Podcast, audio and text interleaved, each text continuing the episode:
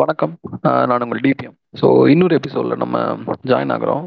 இந்த எபிசோட்ஸ் பார்த்தீங்கன்னா நீங்கள் டைட்டில் பார்த்துருப்பீங்க. இந்த சூசைட்ஸை பற்றின ஒரு டிஸ்கஷன் தான். இந்த எபிசோடு வந்துட்டு நாங்கள் we tried our best not to include any commercial elements such as இந்த இன்ட்ரோஸ்கிட் மாதிரியோ இல்லை மியூசிக் மாதிரி அந்த மாதிரி எதுவும் இல்லாமல் ஜஸ்ட் நம்ம அப்படியே ஒரு நேச்சுரலாக ஒரு இதில் பண்ணிடலாம் அப்படின்னு சொல்லிட்டு இந்த எபிசோட் பிளான் பண்ணோம். இந்த எபிசோடில் என்ன பார்க்க போகிறோம் அப்படின்னா ரீசெண்டாக நடந்த ஒரு சூசைட்ஸ் கண்டிப்பாக இன்டர்நெட்டை வந்துட்டு பேச வச்ச ஒரு சூசைட் ஒன்று அதை சுற்றி ஒரு ஒரு இடத்துல ஒரு துக்கமான ஒரு விஷயம் நடக்குது அப்படின்னா நம்ம அதில் பார்ட் எடுத்தவங்களோட சாரோட நம்ம பங்கெடுத்துக்க ட்ரை பண்ணணும்.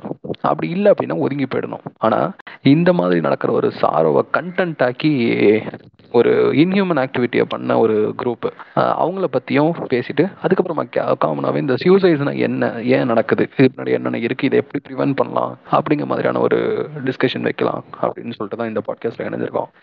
இன்னைக்கு இந்த பாட்காஸ்ட்டில் நம்ம கூட பேசுறதுக்காக நம்மளோட கோஹோஸ் கிக்குச்சு சென்சை இணைஞ்சிருக்காரு. வணக்கம் சென்சை வணக்கம். வணக்கம் டிபிஎம் அப்புறம் நம்மளோட குறைகோ இணைஞ்சிருக்காரு. வணக்கம் குறைகோ. வணக்கம் ப்ரொஃபசர் ஸோ ரீசெண்டாக பார்த்தீங்கன்னா நம்மளோட ஜஸ்ட் டேங்க் ப்ரோ அப்படிங்கிற பேஜோட அட்மின் பார்த்தீங்கன்னா சூசைட் பண்ணிட்டாரு அப்படின்னு சொல்லிட்டு ஒரு ஒரு மெசேஜ் ஒன்று சர்க்குலேட் ஆகிட்டு இருந்துச்சு. ஆக்சுவலாக அதை கேட்கும்போது ரொம்ப கஷ்டமாக இருந்துச்சு. ஏன்னா ஜஸ்ட் டேங்க் ப்ரோ அட்மின் கிட்ட நான் பேசினதில்ல. ஆனால் பட் ஸ்டில் வந்துட்டு அவரை எனக்கு தெரியும். எப்படின்னா மொ- முத முதல்ல தமிழ் கம்யூனிட்டிக்கு வந்துட்டு டேங்க் அப்படிங்கிற ஒரு விஷயத்தை இன்ட்ரோடியூஸ் பண்ணதில் ஒரு மிகப்பெரிய பார்ட் அவருக்கு இருக்கு. அப்புறம் வந்துட்டு நிறைய ஃபாலோவர் இருக்கிற ஒரு இது. ஆனால் எவ்வளோ தான் ஃபாலோவர்ஸ் இருந்தாலும் வந்துட்டு சின்ன சின்ன பேஜஸாக இருந்தாங்க அப்படின்னா அவங்க கண்டென்ட்ஸ் நல்லா இருந்துச்சு அப்படின்னா அதை ஷேர் பண்ணி என்கரேஜ் பண்ணுவார் அப்படின்னு சொல்லிட்டு கேள்விப்பட்டிருக்கேன். இன்ஃபேக்ட் நம்ம பேஜ் கூட நிறைய வாட்டி வந்துட்டு அவர் ஒரு சில போஸ்ட் ஷேர் பண்ணியிருக்காரு. அப்படி தான் எனக்கு ஆக்சுவலாக டேங்க் அந்த ஜஸ்ட் டேங்க் ப்ரோ பேஜ் அட்மினே எனக்கு தெரியும். இந்த மாதிரி நம்ம பேஜுக்கு வந்தால் யார் இவர் அப்படின்னு சொல்லிட்டு செக் பண்ணும்போது தான் தெரியும். லிட்ரலி ஷாக்டு ட்விட்டரில் வந்துட்டு ஒரு மெசேஜ் வருது. என்னென்னா இந்த மாதிரி த ஓல்டஸ்ட் டேங்ஸ்டர் அவங்க ஜஸ்ட் டேங்க் ப்ரோ வந்துட்டு சூசைட் பண்ணிக்கிட்டாரு அப்படின்னு சொல்லிட்டு இதை சுற்றி நடந்த விஷயங்கள்லாம் நம்ம அப்போ அப்புறம் பார்ப்போம். ஆனால் அதுக்கு முன்னாடி ஸோ முதல்ல இப்போ அந்த சூசைட் நியூஸ்க்கு நம்ம வந்துட்டு ஒரு கண்டோலன்ஸ் தெரிவிக்கணும் அப்படிங்கிறது எனக்கு தோணுச்சு. அந்த ஷாக்லேருந்து இன்னும் எத்தனை பேரால் மீண்டு வந்திருக்க முடியும் அப்படின்னு சொல்லிட்டு எனக்கு தெரியல. பட் எனிவே அந்த ஒரு அந்த சூசைட் நியூஸுக்கு டீம் காமனர்ஸ் கமிட்டி எங்களோட கண்டோலன்ஸை தெரிவிக்கணும் அப்படின்னு சொல்லிட்டு ஆசைப்படுறோம். My deepest condolences to just dank bro சென்சை just tank bro அவருடைய மறைவுக்காக வந்துட்டு நாங்கள் எங்களுடைய அனுதாபங்களையும் தெரிவிச்சுக்கிறோம். And we really feel sorry for that loss குறைக்கோ? அவர் பேஜ் வந்து இது வரைக்கும் நான் பெருசா ரீச் இருந்ததில்ல பட் அவரோட கண்டென்ட் நான் பார்க்கும்போது வி எனக்கு வந்து we lost you so soon அப்படின்னு தோணுது. Rest in peace bro peace ஆக்சுவலாக இது வந்துட்டு ஒரு நாம் எல்லாரையும் சிரிக்க வச்சுட்டு இருக்கிற ஒருத்தன் வந்துட்டு டிப்ரெஷனே இல்லாமல் இருப்பான் அப்படின்னு சொல்லிட்டு தான் நீங்கள் நினச்சிருப்பீங்க. பட் ஆனால் அது நிறைய இடத்துல வந்துட்டு இது பொய் அப்படிங்கிற விஷயம் தெரிஞ்சிருக்கும். நான் வந்துட்டு கண்கூடா பார்த்தது வந்து இந்த இடத்துல தான். அதனாலயோ என்னமோ தெரில இந்த நியூஸ்லேருந்து என்னால் வெளியே வரவே முடியல. சரி ஓகே இப்போ நம்ம வந்துட்டு ஃபர்தராக மூவ் பண்ணலாம். இப்போ முதல்ல ஸோ இந்த மாதிரி ஒரு சியூசைட் நடக்குது இன்டர்நெட்டில் காமனான மனுஷன் இதுக்கு எப்படி ரியாக்ட் பண்ணுவான்? எப்படின்னா நான் ஸ்டார்டிங்ல சொன்ன மாதிரி அந்த சாரால் அவனால் பங்கெடுத்துக்க முடியுமான்னு சொல்லிட்டு பார்ப்பான். அதை அவன் பங்கு எடுத்துக்கணும் அப்படின்னா அவன் அதில் அந்த சாரில் பங்கு எடுத்துப்பான். அவனால பங்கெடுக்க முடியலன்னா ஒதுங்கி போயிடுவான். இதுதான் ஒரு தெளிவான பர்சன் பண்ணக்கூடிய ஒரு இந்த மாதிரியான நேரங்களில் ஒரு தெளிவான பர்சன் பண்ணக்கூடிய ஒரு ரியாக்ஷன் இதுதான். ஆனால் ஒரு சில பேஜஸ் என்ன பண்ணாங்க அப்படின்னா இதுக்கு அப்படியே டோட்டலா ஆப்போசிட்டா இதை கண்டென்ட் ஆக்கி அதாவது தங்களை வந்துட்டு ஒரு இன்டெலெக்சுவல் புண்டை அப்படின்னு காமிக்கிறதுக்கு இந்த விஷயத்த யூஸ் பண்ணிக்கிட்ட எத்தனையோ தத்தி தேலிகளை எனக்கு தெரியும். ஆஹ் அவனுங்களை பத்தி கண்டிப்பா இந்த பாட்காஸ்ட்ல பேசிடணும் அப்படின்னு சொல்லிட்டு தான் இணைஞ்சோம். இப்போ இந்த பிரச்சனைக்கு அப்புறம் பார்த்தீங்கன்னா ஒரு ரெண்டு கிளாஷ் ஏற்பட்டுச்சு.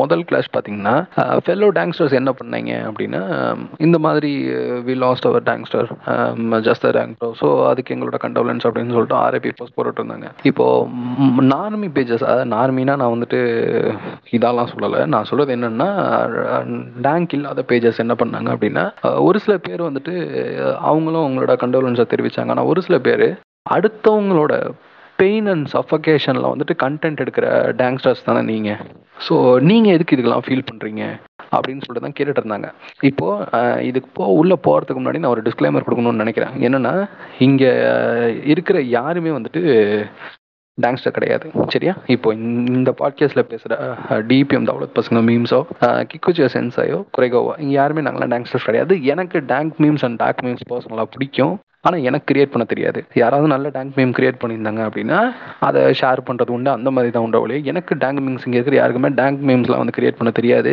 நாங்கள் நார்மல் மீமர்ஸ் தான். கிடைக்கிற டெம்ப்ளேட்ஸை வச்சு மீம் போகிற நார்மல் மீமர்ஸ் தான். ஸோ அதனால இப்போ நம்ம பேசலாம் அப்படின்னு இப்போ நம்ம தெளிவாக நின்று பேசலாம். எந்த ஸ்டாண்ட் எடுக்கணும்னு சொல்லிட்டு டிசைட் பண்ணி பேசலாம் அப்படின்னு சொல்லிட்டு நினைக்கிறேன். Um, ஸோ இப்போ ஒரு ஃபர்ஸ்ட் கிளாஷை பற்றி பேசுவோம். ஃபர்ஸ்ட் கிளாஷ் என்னன்னா um, நான் டேங்ஸ்டர்ஸ் வந்து டேங்ஸ்டர்ஸை பற்றி கேட்குறாங்க என்னன்னா அடுத்தவங்களோட பெயின் அண்ட் சஃபகேஷன்லேருந்து கண்டென்ட்ஸ் எடுக்கிற நீங்கள் உங்களுக்கு உங்கள் உங்களில் ஒருத்தவனுக்கு ஒரு டெத் அப்படின்னு நடந்த உடனே அதுக்கு மட்டும் ஃபீல் பண்ணுறதுக்கான எப்படி இது ஹிப்போக்ரைட்டிக்கலாக இல்லையா? ஹிப்போக்ரஸியா இல்லையா இது? அப்படின்னு சொல்லிட்டு ஒரு கொஷின்ஸ் வைக்கிறாங்க. இந்த கொஷினை நீங்கள் எப்படி குறைக்க பார்க்குறீங்க இப்போ இப்ப இந்த கொஸ்டினை பத்தி நம்ம பார்க்கணும் அப்படின்னா அதுக்கு முன்னாடி எனக்கு வந்து ஒரு சின்ன ஒரு சின்ன அவுட்லைன் நம்ம போட்டுடலாம் டேங்க் மீம்ஸ் அப்படிங்கிறது வந்துட்டு சமுதாயத்துக்கு அது தேவையா? அப்படின்னு பார்த்தோம்னா எஸ் அது நம்ம சமுதாயத்துக்கு ஒரு தேவை இருக்கு. ஏன்னா ஒரு டஃப்பான சுச்சுவேஷன்லையும் ஃபன்னா பார்க்கணும் அப்படிங்கிறது தான் டேங்கோட ஒரு ஒரு என்ன சொல்றது? தாரக மந்திரம்னு சொல்லலாம். அவங்க வந்து நார்மலைசேஷனுக்கு அவங்க டேங்க் மீம்ஸ் வந்து எவ்வளவோ வந்திருக்கு. அது வந்து ஒரு ஒரு சில இடங்கள்ல வந்துட்டு அவங்களோட கருப்பினத்தவர்களோட ரேப் மியூசிக் மாதிரி டேங்க்கும் வந்து நிறைய இடத்துல ஒர்க் பண்ணியிருக்கு. இப்போ ஏன் இதை நான் சொல்றேன் அப்படின்னா எஸ் அது வந்து நமக்கு தேவைதான். ஆனால் அதில் அவங்க போடுற கோடு அப்படிங்கிறது தான் இஷ்யூ இதை பற்றி இன்னும் தெளிவாக பார்க்கணும் அப்படின்னா வந்து நயன் லெவன் அதாவது செப்டம்பர் மாதம் இங்கே அமெரிக்காவில் ட்வின் டவர்ஸ் மேலே தீவிரவாதி இயக்கம் வந்து தாக்குதல் நடத்துச்சு. சரிடா இப்ப அந்த இயக்கம் அங்க தாக்குதல் நடத்தினது. அது என்ன அதுக்கும் இதுக்கு டேமுக்கும் என்ன சம்மந்தம் அப்படின்னு கேட்டிங்கன்னா ஒரு சம்மந்தம் இருக்கு. இப்ப அந்த சுச்சுவேஷன் அங்க வந்து பயங்கரமா நடந்துச்சு. உலகத்துல எல்லா இடத்துலயுமே வந்துட்டு டெரர் டெரர் அட்டாக்ஸ் இருந்திருக்கு எல்லாம் இருந்திருக்கு. பட் ஒரு ஹார்ட் ஆஃப் த சிட்டியில பல ம- பல்லாயிரம் மக்கள் இருக்கக்கூடிய ஒரு பில்டிங்ல ஒரு தாக்குதல் நடக்குது. அங்கேருந்து உள்ளேருந்து ரிப்போர்ட்ஸ் வருது. பல கதறுகள் வருது. கதறல்கள் அதாவது என்ன மாதிரி அப்படின்னா நடுவில் ஃப்ளைட்டு நடுவில் அடிச்சனால அந்த அந்த ஃப்ளோர் குறிப்பிட்ட ஃப்ளோருக்கு மேலே இருக்கவங்களால கீழே வர முடியல. கீழே இருக்க யாருனாலையும் அவங்கள எப்படி போய் காப்பாத்துறதுன்னு தெரில. இது என்ன நடந்துச்சு? அது ஒரு குழப்பத்துக்கு நடுவில் மாட்டிக்கிட்டு அதுவும் சிட்டிக்கு நடுவில்ங்கிறனால நிறைய பேர் அதில் பாதிக்கப்பட்டு ரொம்ப ஒரு இக்கட்டான சூழ்நிலை இருந்தாங்க. அது எந்த மாதிரி அப்படின்னு சொல்லி பார்த்தீங்கன்னா உள்ள மனநிலை என்னன்னா உள்ள வந்து பில்டிங்குள்ள அதாவது அது மேலே மாட்டிக்கிட்டவங்க பில்டிங்குள்ள என்ன இந்த புகையில சாகிறதா இல்ல வெளிய வந்து குதிச்சு சாவறதா அப்படிங்கிற நிலைமை. சாக போறோம்னு முடிவு வச்சு ஆனா எப்படி சாவறது அப்படிங்கறதுல அங்க இருந்து ஒருத்தர் என்ன பண்றாரு அப்படின்னா வந்துட்டு பில்டிங் மேல இருந்து குதிச்சிட்டாரு. நினைச்சு பாருங்க ஒரு எழுபது எண்பது ஸ்டோரி பில்டிங் ஃப்ளோர் பில்டிங்ல எண்பதாவது ஃப்ளோர்ல உள்ளுக்குள்ள இருந்தா ஸ்மோக்ல சாக போறோம். இதுக்கு நான் சூசைட் பண்ணிக்கிறேன்னு சொல்லிட்டு அந்த எண்பதாவது மாடியில இருந்து வெளியே குதிக்கிறாரு. ம். சயின்டிபிக்கலா ஒரு கால்குலேஷன் போட்டோம்னா அந்த எண்பது ஃப்ளோர் அவர் தாண்டி கீழே விழுகணும்னா டென் செகண்ட்ஸ் ஆகும். ம். டப்புன்னு தூக்குல தூக்குல மாட்டினா கூட மூணு செகண்டோ நாலு செகண்டோ உயிர் போயிடும் இப்போ அந்த பத்து செகண்ட்னா அவருக்கு எவ்வளவு மரணம் இருந்திருக்கும்? த ஃப்ளையிங் மேன் சொல்லி நீங்க கூகுள்ல போட்டீங்க அப்படின்னா அந்த போட்டோ இருக்கும். அவர் ஒருத்தர். வந்து பில்டிங் மேல இருந்து குதிக்கிற ஒரு போட்டோ போட்டோ இருக்கும். இ- இவ்வளவு மனம் கஷ்டமா இருக்குது அப்படின்னோடனே உடனே அமெரிக்கால இருக்கிற மீடியா அந்த என்டர்டைன்மெண்ட் மீடியாஸ் இருப்பாங்கல்ல அவங்க எல்லாம் வந்து ஒரு ஸ்டாண்ட் எடுக்கிறாங்க. எப்பா இந்த ட்வின் டவர்ஸுங்கிற பேரோ இல்லை டெரரிஸ்ட்டுங்கிற பேரோ பாம்புங்கிற பேரோ வச்சு நீங்கள் ஏதாவது ஒரு program maybe either it be serious or fun தூக்கிடுங்க அப்படின்னு சொல்லிட்டு. இதை நம்ம என்னன்னா வந்து ஃப்ரெண்ட்ஸ் எபிசோடில் வந்துட்டு சாண்ட்லர் அண்ட் மானிக்கா வந்து ஹனிமூன் போகிற எபிசோடு ஒன்று இருக்கும். அதில் வந்து ஆக்சுவலி அவங்க அவங்க ஒரிஜினலாக என்ன பிளான் என்ன பிளான் பண்ணியிருப்பாங்கன்னா இப்போ அந்த ஸ்கிரிப்ட் படி என்ன பிளான்னா வந்து ஆமாம் நான் டெரரிஸ்ட்டு ட்வின் டவரில் போய் இடிக்க போகிறேன் அப்படிங்கிற மாதிரி சும்மா ஒரு நகைச்சுவைக்கு அந்த சீன் வச்சுருந்தாங்க. கோயின்சிடென்டலி அது வெளியே நடந்துருச்சுன்னொடனே அந்த சீனே வந்து அவங்க ரீஷூட் பண்ணாங்க. ஆ சரி அது அங்கே மட்டும் தானே சிம்சன்ஸில் வந்து ட்வின் டவர்ஸை பேக்ரவுண்டில் வச்ச மாதிரி ஒரு சீன் இருந்துச்சு. அதையுமே ரிமூவ் பண்ணிட்டாங்க. இப்போ இதெல்லாம் பண்ணிட்டு அப்படி இருந்த அந்த அமெரிக்காவில் இன்னைக்கு பார்த்தோம்னா அது வந்து ஒரு ட்ரோல் மெட்டீரியல் ஒரு மீம் மெட்டீரியல் குறிக்கிறதுக்கு மன்னிக்கணும் குறைக்கும் இப்போ அமெரிக்கால வந்துட்டு அன்னைக்கு நீங்க சொன்னீங்க அந்த ட்வின் டவர் பிளாஸ்ட் நடந்த அன்னைக்கு வந்துட்டு எல்லா என்டர்டைன்மெண்ட் மீடியாஸும் வந்துட்டு இதை பத்தி வந்துட்டு ஃபர்தரா எதுவும் பண்ணக்கூடாது அப்படின்னு சொல்லிட்டு சொல்லியிருந்தாங்கன்ட்டு. அது போக இதுக்கு முன்னாடி நீங்க என்ன சொல்லியிருந்தீங்க அப்படின்னா டேங்க் அப்படிங்கிறது ஒரு எசென்ஷியலான ஒரு விஷயம். நம்மளோட பெயின் அண்ட் சஃபரிங்ஸ்லேருந்து வெளியே கொண்டு வரத்துக்கு ஒரு ஃபார்ம் ஆஃப் எப்படி சொல்றது ஒரு ஃபார்ம் ஆஃப் ஆன்டி டிப்ரெஷன் தான் டேங்க் அப்படின்னு சொல்லியிருந்தீங்க. இதை நான் எப்படி பார்க்குறேன் அப்படின்னா ட்வின் டவர்ஸ் பிளாஸ்ட் நடக்குது. சரிங்களா. அத்தனை இழப்பு. அத்தனை இழப்பு அத்தனை லைஃப் த்ரெட்டனிங் சுச்சுவேஷன்ஸையும் அத்தனை இழப்புகளையும் கண்ட்ரி பார்க்குது ஆனா அன்னைக்கு அமெரிக்கன் மக்கள்ஸ் எல்லாரும் அந்த வெரி சேம் ஈவினிங்ல எல்லாரும் சேர்ந்து பாட ஆரம்பிக்கிறாங்க அமெரிக்கா த பியூட்டிஃபுல் அப்படிங்கிற சாங்க. இப்போ இது நார்மலா நீங்க வெளியே இருந்து பாத்தீங்கன்னா ஏன்னா அங்க ஒருத்தன் செத்துட்டு இருக்கா நீ உட்காந்து அமெரிக்கா த பியூட்டிஃபுல்னு பாட்டு பாடிட்டு இருக்க. இது டேங்க் இது வந்துட்டு ஒரு நார்மலான ஒரு பர்சன் வந்துட்டு இதை வந்துட்டு கான்ட்ராடிக்ஷனாக தான் பார்ப்பான். அது சாகிறதுக்கும் அங்கே உட்காந்து ஹாப்பியாக பாட்டு பாடுறதுக்கு என்ன ரிலேஷன் சொல்லிட்டு பட் ஆனால் நீங்கள் நல்லா டீப் டவுனாக நல்லா க்ளோஸாக லுக் பண்ணீங்கன்னா அந்த மிசரியை கடந்து வரத்துக்கு என்னெல்லாம் பண்ண முடியுமோ அதெல்லாம் பண்ணுறாங்க அவங்க. அது ஆக்சுவலி லிரிக்கல் அந்த ஆந்தம் அவங்க பாடுறதே வந்து எதுக்குன்னா நாம் அமெரிக்கர்கள் நாம் இதுக்கு வீழ்ந்து விடக்கூடாது இறந்தவர்களை நினைவூட்டுவோம் மீண்டு வருவோம் அப்படிங்கிற ஒரு இதுக்காகத்தான் அவங்க பாடினாங்க. எக்ஸாக்ட்லி மிசரிய வந்துட்டு ஒவ்வொருத்தரும் ஒவ்வொரு மாதிரி ஹேண்டில் பண்ணுவாங்க. இப்போ இது one of the way of handling misery அப்படின்னு சொல்லிட்டு தான் டேங்க் அப்படிங்கிறது ஸ்டார்ட் ஆனுச்சு ஸ்டார்ட் ஆனது. இப்போ அந்த இடத்துல பார்ப்போம். நீங்க கேட்கலாம் ஒருத்த அத்தனை பேர் செத்து இருக்கானுங்க இவன் உட்காந்து அமெரிக்கா த பியூட்டிஃபுல்னு பாட்டு பாடிட்டு இருக்கான் இது எப்படி வந்துட்டு இதாகுதுன்னா இது இதை வந்து நான் வந்து இதை ஒரு டேங்கா தான் பாக்குறேன் இந்த விஷயத்த. ஆனா இது வந்து அவங்கள வந்துட்டு இவ்வளோ பெரிய இழப்பை சந்திச்சதுக்கு அப்புறமும் அவங்க எல்லாரையும் வந்து மன மனதளவில் அவங்க உடஞ்சு போகாம ஒன்று சேர்த்து நின்று போராடுறதுக்கு ஹெல்ப் பண்ணுச்சு இது. இதுவும் டேங்க் தான். இதுதான் டேங்க்கு இந்த. மாதிரி இப்போதான் குறைகோ சொன்ன பாயிண்ட்டுக்கு நம்ம வரோம். என்னன்னா டேங்க் அப்படிங்கிறது லைஃப்ல வந்துட்டு ஒரு எசென்ஷியலான ஒரு திங் தான் என்னை பொறுத்த அளவுக்கு as I fan of dank and dark memes but it doesn't mean that dank and dark மீம்ஸுக்கு ஒரு லிமிட்டே இல்லை அப்படிங்கிறது கிடையாது. நீங்க டேங்க் அண்ட் டார்க் மீம்ஸை நம்ம என்ஜாய் பண்றதோ இல்லை என்கரேஜ் பண்றதோ அதெல்லாம் வேற விஷயம். ஆனா இன்னுமே டேங்க் அப்படிங்கிற பேர்ல தனக்குள்ள இருக்கிற பல வஞ்சகங்களையும் வன்மங்களையும் இறக்கிட்டு இருக்கிற எத்தனை டேங்க்ஸ்டர்ஸ் இங்க இருக்கானுங்க. ஃபேஸ்புக் ஓப்பன் பண்ணி பார்த்தீங்கன்னா ஃப்ரை நண்பர் டெலிட் நண்பர் அப்புறம் வந்துட்டு அது பேர் என்னங்க? ஹார்பிக் மீம்ஸு இந்த மாதிரியான டேங்ஸ்டர்ஸும் இங்கே தான் சுற்றிட்டு இருக்கானுங்க. இது இது நான் என்ன சொல்ல வரேன்னு சொல்லிட்டு இங்கே நிறைய பேருக்கு புரிஞ்சிருக்கும் புரியல நான் சொல்கிறேன் ஃப்ரை அப்படின்னா அது அப்படியே தமிழ்ல எடுத்தீங்க அப்படின்னா பர பற அப்படின்னு சொல்லிட்டு வருது. இப்போ டெலிட் நண்பர்னா வேற ஒன்றும் இல்லை. டெலிட் நண்பர் தான் உனக்கு டெலிட் நண்பர்னு சொல்றானுங்க. அப்புறம் அந்த ஹார்பிக் மீம்ஸ்லாம் வேற ஒன்றும் இல்லைங்க. இந்த கலர் ப்ளூவா அதனால வந்துட்டு ஹார்பிக் கலர் ப்ளூவா ஸோ ரெண்டுத்தையும் எடுத்து வச்சு பண்ண பேசுறாங்களாம். வேற ஒன்றும் இல்லை. இப்போ இந்த விஷயத்துல நீங்க கேட்கலாம். இதுல வந்து ஒரு குரூப்ல இந்த கொஸ்டினை கேட்டிருந்தானுங்க. என்னன்னா ஒரு பாப்பானை வச்சு டேங்க் பிங் போட்டாலோ இல்லை ஒரு ஆண்டப்பரை மாதிரி வச்சு டேங்க் பிங் போட்டாலோ ரசிக்கிறவங்களால ஏன் இதை ரசிக்க முடியலன்ட்டு? ஏன்னா அங் அவனோட இன்டென்ஷன் அப்படிங்கிறது அங்கே டிஃபர் ஆகுது. அவன் ஒரு பாப்பானை வச்சோ ஒரு ஆண்டையை வச்சோ மீன் போடும் போதே அவன் அந்த அந்த பர்டிகுலர் பீப்புளாலையும் அவனுங்களோட ஐடியாலஜினாலையும் இங்கே நிறைய நடந்திருக்கு நிறைய இழப்புகளை சந்திச்சிருக்கோம். அதை அவனுங்க வந்து டேங்கான ஃபார்ம்ல எதிர்க்கிறாங்க. ஆனா இவன் இங்க இருக்கிறவன் இவனுடைய இவனோட அந்த இன்டென்ஷனே வேற. இவனோட இன்டென்ஷன் வந்துட்டு கஷ்டத்தை மட்டுமே பார்த்து தங்களோட லைஃப் பூரா ட்ராஜடிஸை மட்டுமே பார்த்த மக்களை இவன் வந்து இங்க கண்டென்ட்டா மாத்தி இவனுக்குள்ள அந்த வன்மம் இருக்கும். இப்போ இந்த இந்த டெலிட் நண்பர் ஃப்ரை நண்பர்னு மீம் போடுறான் இல்லையா? இப்போ நூலையோ பாப்பானையும் பத்தி நூலையோ இல்ல ஒரு ஆண்ட பரம்பரையோ மீம் போடுறவனோட ப்ரொஃபைல போய் பாத்தீங்கன்னா அது கேஷுவலா இருக்கும். ஆனா இவனோட ப்ரொஃபைல போய் பாத்தீங்கன்னு வச்சுக்கோங்களேன் இந்த அன்று அப்துல் கலாம் இன்று அண்ணாமலை ஐபிஎஸ்ன்னு சொல்லி ப்ரொஃபைல் மெயின்டைன் பண்ணிருப்பான். இதுதான் பாத்தீங்கன்னா இந்த டேங்க் அப்படிங்கறதோட லிமிட் வந்து கிராஸ் ஆகிற இடம். இந்த மாதிரி இன்னும் பல இடங்கள் இருக்கு. அஃபென்ஸ் அப்படிங்கறதும் டேங்க் அப்படிங்கறதும் எல்லாத்துக்குமே ஒரு லிமிட் இருக்கிற மாதிரி இதுக்கும் ஆப்வியஸா ஒரு லிமிட் இருக்கு. அந்த லிமிட்டை பத்தி நம்ம ஃபர்தரா பேசுவோம். ஆனா ஆனா டேங்க் அப்படிங்கிறது ஓவரால நீங்க பாத்தீங்கன்னா டேங்க் அப்படிங்கிறது ஒரு தீண்டத்தக்காத விஷயமாகவும் டேங்க் அப்படிங்கிறது ஒரு ஒரு சைக்காட்டிக் ஆகும்லாம் பார்க்கப்பட வேண்டிய அவசியம் கிடையாது. டேங்க் அப்படிங்கிறது ரொம்ப ஒரு காமனான விஷயம். இப்போ நம்ம திரும்ப குறைக்கோ சொன்ன ஸ்டோரிக்கு வருவோம். சொல்லுங்க குறைக்கோ ஓகே. ஸோ இப்போ வந்து அன்னைக்கு வந்து அப்படி நடந்துட்டு இருந்த அந்த விஷயம் அதை பத்தி பேசாதீங்க அப்படின்னு சொல்லி அந்த நைன் லெவனை பத்தி யாரும் அவ்வளவா பேசல. நியூஸ் சேனல்ஸ் தான் ரொம்ப பேசியிருந்தாங்க. ஆனா அன்னைக்கு அப்படி இருந்த விஷயம் வந்து இன்னைக்கு எப்படி இருக்குன்னு பார்த்தோம்னா ஃபேமிலி கைல வந்துட்டு it's part of their fun அதாவது இப்போ வந்து ஒரு ஒரு இதில் வந்து கேம் ஷோ இப்போ அந்த ஃபேமிலி கை ஃபேன்ஸ் யாராக இருந்தீங்கன்னா இன்ஸ்டாகிராம் ரீல்ஸ் நிறையா பார்த்துருப்பீங்க. ஸ்டூபி அப்படிங்கிற ஒரு கேரக்டர் வந்து அந்த ஒரு குழந்தை வந்து பேசுகிற மாதிரி.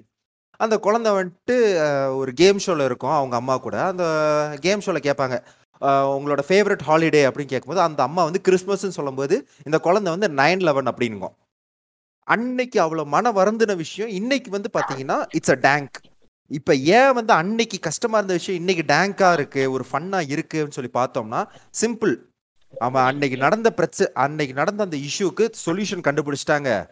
ஸ்ட்ராங் ஆனாங்க. அது மட்டும் இல்லாமல் தே டுக் தேர் டைம் அதாவது எப்போ நடந்த கஷ்டத்தை நீ ஃபஸ்ட்டு உன் இமோஷன்ஸை ப்ளே பண்ணு. அதை வந்து நீ ஃபஸ்ட்டு வந்து அந்த ஒரு சோகத்துலேருந்து வெளியே வா. சோகத்துலேருந்து வெளியே வந்த பிறகு அதை நம்ம நார்மல் ஆக்கிருவோம் அப்படிங்கிறது தான் கான்செப்ட் அதாவது giving them time to grieve. அந்த டைம் சென்ஸ் அதுதான் டேங்க்ல வந்து முக்கியம். அப்படிங்கிற அந்த சின்ன ஒரு கோடு அதை வந்து தெரிஞ்சிக்காம இன்றைக்கி என்ன பண்ணிகிட்டு இருக்காங்கன்னா காலையில் இறந்தவர் அப்படிங்கும்போது இப்போ வந்து மீன் போடுறது.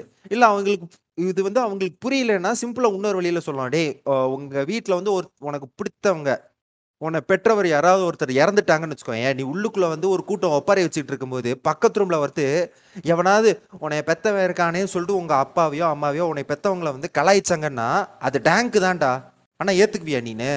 நீ டேங்க் மீமரா இருந்தானா அதை மாட்டே மாட்டேல அதுதான் இதுவும். இதே அதே ஆள் ஒரு ஒரு மாதமோ ஒன்றரை மாதமோ கழித்து அது பண்ணார நீங்கள் கூட சேர்ந்து சிரிப்ப. ஏன்னா அந்த சுச்சுவேஷன் அந்த சுச்சுவேஷன் அந்த ஒரு ஃபீலிங் அதை கடந்து போக விடணும் அதை கடந்து போகணும். அப்போ தான் வந்து அது வந்து டேங்காக மாறும். இல்லைன்னா அது அப்யூஸு ஒரு என்ன சொல்கிறது ஒரு இன்ட்ரூஷனாக மாறும் அப்படிங்கிறது என்னோட கருத்து. இப்போ நான் அந்த அஃபென்ஸ் பத்தி சொல்லியிருப்பேன். அஃபென்ஸ் அப்படிங்கிறது ஒவ்வொருத்தருக்கும் இந்த டிகிரி ஆஃப் கெட்டிங் அஃபெண்டட் அப்படிங்கிற இந்த டிகிரி வந்து பாத்தீங்கன்னா டிஃபர் ஆகும். ஃபார் எக்ஸாம்பிள் நான் ஒரு ஒரு ஒரு லைன் ஒன்று சொல்றேன் கேளுங்க. Dank jokes are like cancer affected children they both will never grow old இது பாத்தீங்கன்னா நீங்க வெளியே இருந்து பாத்தீங்கன்னா இதை டீப்பா பாத்தீங்கன்னா இதோட மீனிங் என்ன நான் சொல்றேன் கேளுங்க. டேங் ஜோக்ஸ் அப்படிங்கிறது வந்துட்டு என்னைக்குமே பழமையாம எப்பொழுதுமே ஃப்ரெஷ்ஷா இருக்கும். இதை எது கூட இவங்க கம்பேர் பண்றாங்கன்னா கேன்சரஸ் சில்ட்ரன் கூட. இப்போ கேன்சர் இருக்கிற சில்ட்ரன் வந்துட்டு சில்ட்ரன் யங் ஏஜஸ்ல கேன்சர் இருந்துச்சு அப்படின்னா அவங்க ஒரு கட்டத்துக்கு மேல போகும்போது அவங்க இறந்துருவாங்க. அவங்க பெரிய பெரிய வயசுலாம் போக மாட்டாங்க. லீத்தலான கேன்சர்ஸ் இருந்துச்சு அப்படின்னா பெனைன் இல்லாம சொல்ற பெனைன் கேன்சர்ஸ் இல்லாம லீத்தல் கேன்சர்ஸ் இருந்துச்சு மெட்டாஸ்டசிஸ் கேன்சர் இருந்துச்சு அப்படின்னா அவங்க அதான் ஆகுவாங்க. ஸோ இப்போ இது எனக்கு அஃபென்சிவா தெரியாது இந்த ஜோக்கு சரிங்களா? ஆனா இப்போ ஃபார் எக்ஸாம்பிள் ஒரு இன்னொரு ஒரு கேரக்டர் எடுத்துப்போம். அவன் தன்னோட குழந்தைய கேன்சருக்கு பறி கொடுத்துட்டு இருந்தான்னா அவனுக்கு இது அஃபென்சிவா இருக்கும். ஆனா இது எனக்கு டிபிஎம்க்கு இது அஃபென்சிவா இருக்காது. இதே மாதிரி தான் அஃபென்சிவ் அப்படிங்கிறது ஒவ்வொருத்தருக்கு ஏத்த மாதிரி டிஃபர் ஆகும். அதுக்காக ஒவ்வொருத்தனுக்கு ஒரு விஷயம் அஃபென்சிவ்னு படுதுன்னா அதை நீ பேசவே கூடாது அப்படிங்கிறதெல்லாம் கிடையாது. ஏன்னா போன எபிசோடுக்கு போன எபிசோடு நம்ம வீகனிசத்தை அடிச்சிருப்போம் சரிங்களா? வீகனிசம் அடிக்கிறது நம்ம என்ஜாய் பண்ணி அடிச்சிருப்போம். ஆனால் வீகனிசம் ஃபாலோ பண்ணுறவனுக்கு அது அஃபென்ஸாக இருக்கும். அதுக்காக இப்போ நான் வீகனிசத்தை அடிக்காமல் இருக்க முடியாது. இதுதான் சொல்கிறேன் அஃபென்சிவ் அப்படிங்கிறது ஒவ்வொருத்தனுக்கும் டிஃபர் ஆகும். ஒருத்தனுக்கு வீகனிசம் பற்றி பேசினாலே ஒன்று அஃபென்சிவாக இருக்கும். இன்னொருத்தவங்களுக்கு வந்துட்டு ஒரு ஜெண்டர் இன்இக்வாலிட்டியை பற்றி பேசினாலே அது வந்து அஃபென்சிவாக இருக்கும். ஆனால் பேச வேண்டிய சுச்சுவேஷன்ஸ் இருக்கும்போது பேசி தான் ஆகணும். அதை அட்டாக் பண்ண வேண்டிய சுச்சுவேஷன்ஸ் இருக்கும்போது அட்டாக் பண்ணி தான் ஆகணும். அதை வச்சு ஃபன் பண்ணணுனாலும் பண்ணி தான் ஆகணும். இப்போ இதை எப்படி எடுத்துட்டு போகலாம் சென்சை இப்போ என்னோட கொஸ்டின் என்னன்னா நீங்க நல்லா கேட்டிருப்பீங்க. அஃபென்சிவ் அப்படிங்கிறது ஒவ்வொருத்தனுக்கும் வேற வேற டிகிரியில இருக்கு.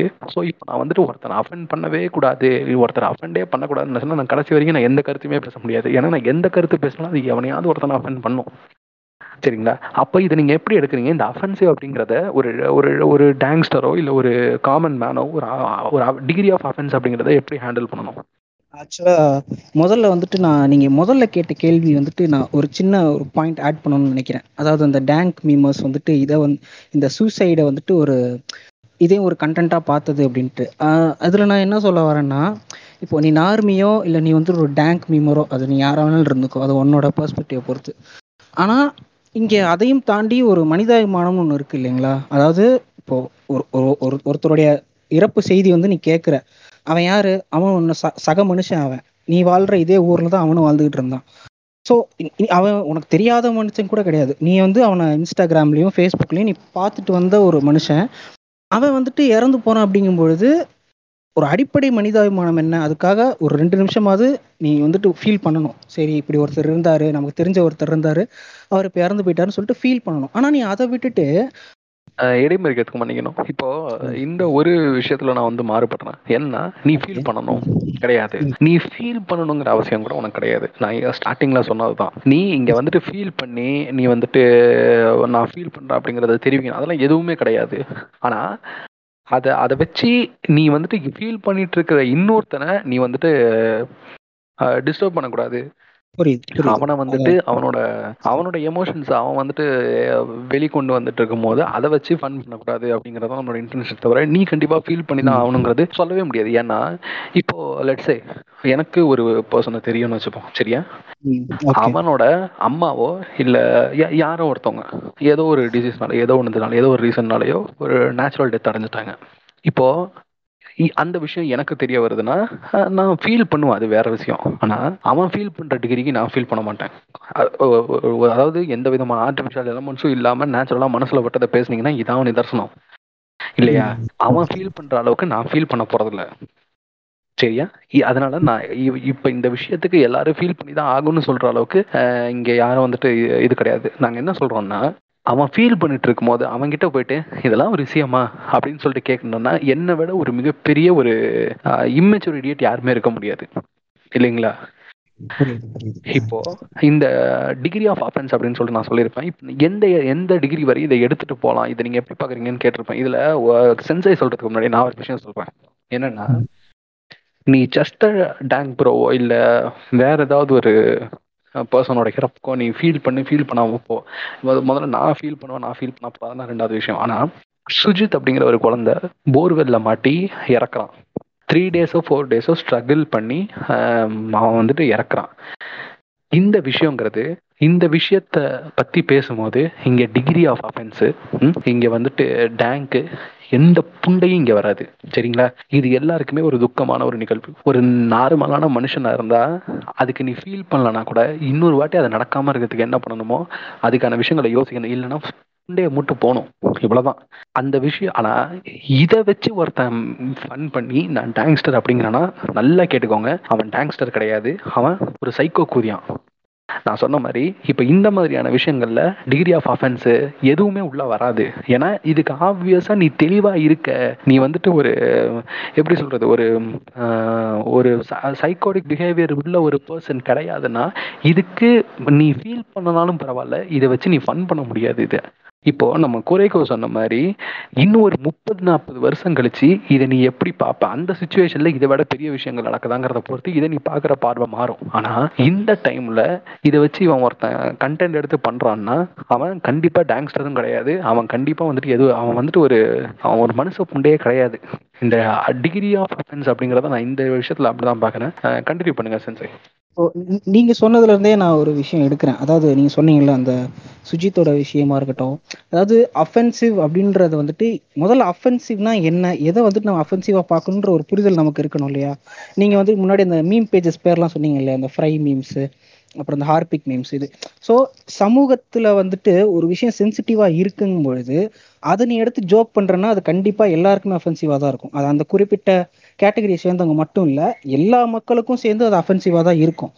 ஆனால் இப்போ நீ ஒரு ஒரு சக மனுஷனுடைய டெத்தையும் வந்துட்டு நீ வந்துட்டு எடுத்து அதை வந்துட்டு நீ பார்க்குற அப்படிங்கும் பொழுதுட்டு நீ அதை டேங்ஸ்டரா இரு யாராக வேணாலும் இரு. பட் நான் நான் சொல்ல என்னுடைய பர்சனல் ஒப்பீனியன் என்ன அப்படின்னா சரி ஓகே நீ ஒருத்த ஒருத்தர் இறந்துட்டான். சரி அதை அதை நீ வந்துட்டு ஃபீலாக எடுத்துக்காட்டியும் நீ ஜஸ்ட் அதை ஒரு ஒரு சாதாரண விஷயமா கடந்து போக வேண்டியதானே அதை வச்சு நீ மீம் போட்டு அதுக்கு லைக்ஸ் வாங்கிட்டு கீழே கமெண்ட்ல வந்துட்டு ஆயிரம் பேர் அதை பத்தி பேசிட்டு ஸோ இந்த மாதிரி விஷயம் வந்துட்டு நம்ம சொசைட்டிக்குமே வந்துட்டு ஒரு அன்ஹெல்தியான ஒரு விஷயம் தான் ஏன்னா நாளைக்கு இது இது இதையே இதே பார்த்து பழக்கப்பட்டவங்க என்ன பண்ணுவாங்க? நாளைக்கு வெளியில சமூகத்துல வெளியில போகும்போதும் இந்த மாதிரி ஒரு விஷயம் பார்க்கும்போது அது அவன் அப்படி ரியாக்ட் பண்ணுவானா பண்ண மாட்டாங்கிறது அடுத்த விஷயம். ஆனால் அப்படி ரியாக்ட் பண்ணிட்டானா என்ன பண்றது? சமூகத்து வெளியில போயிட்டு.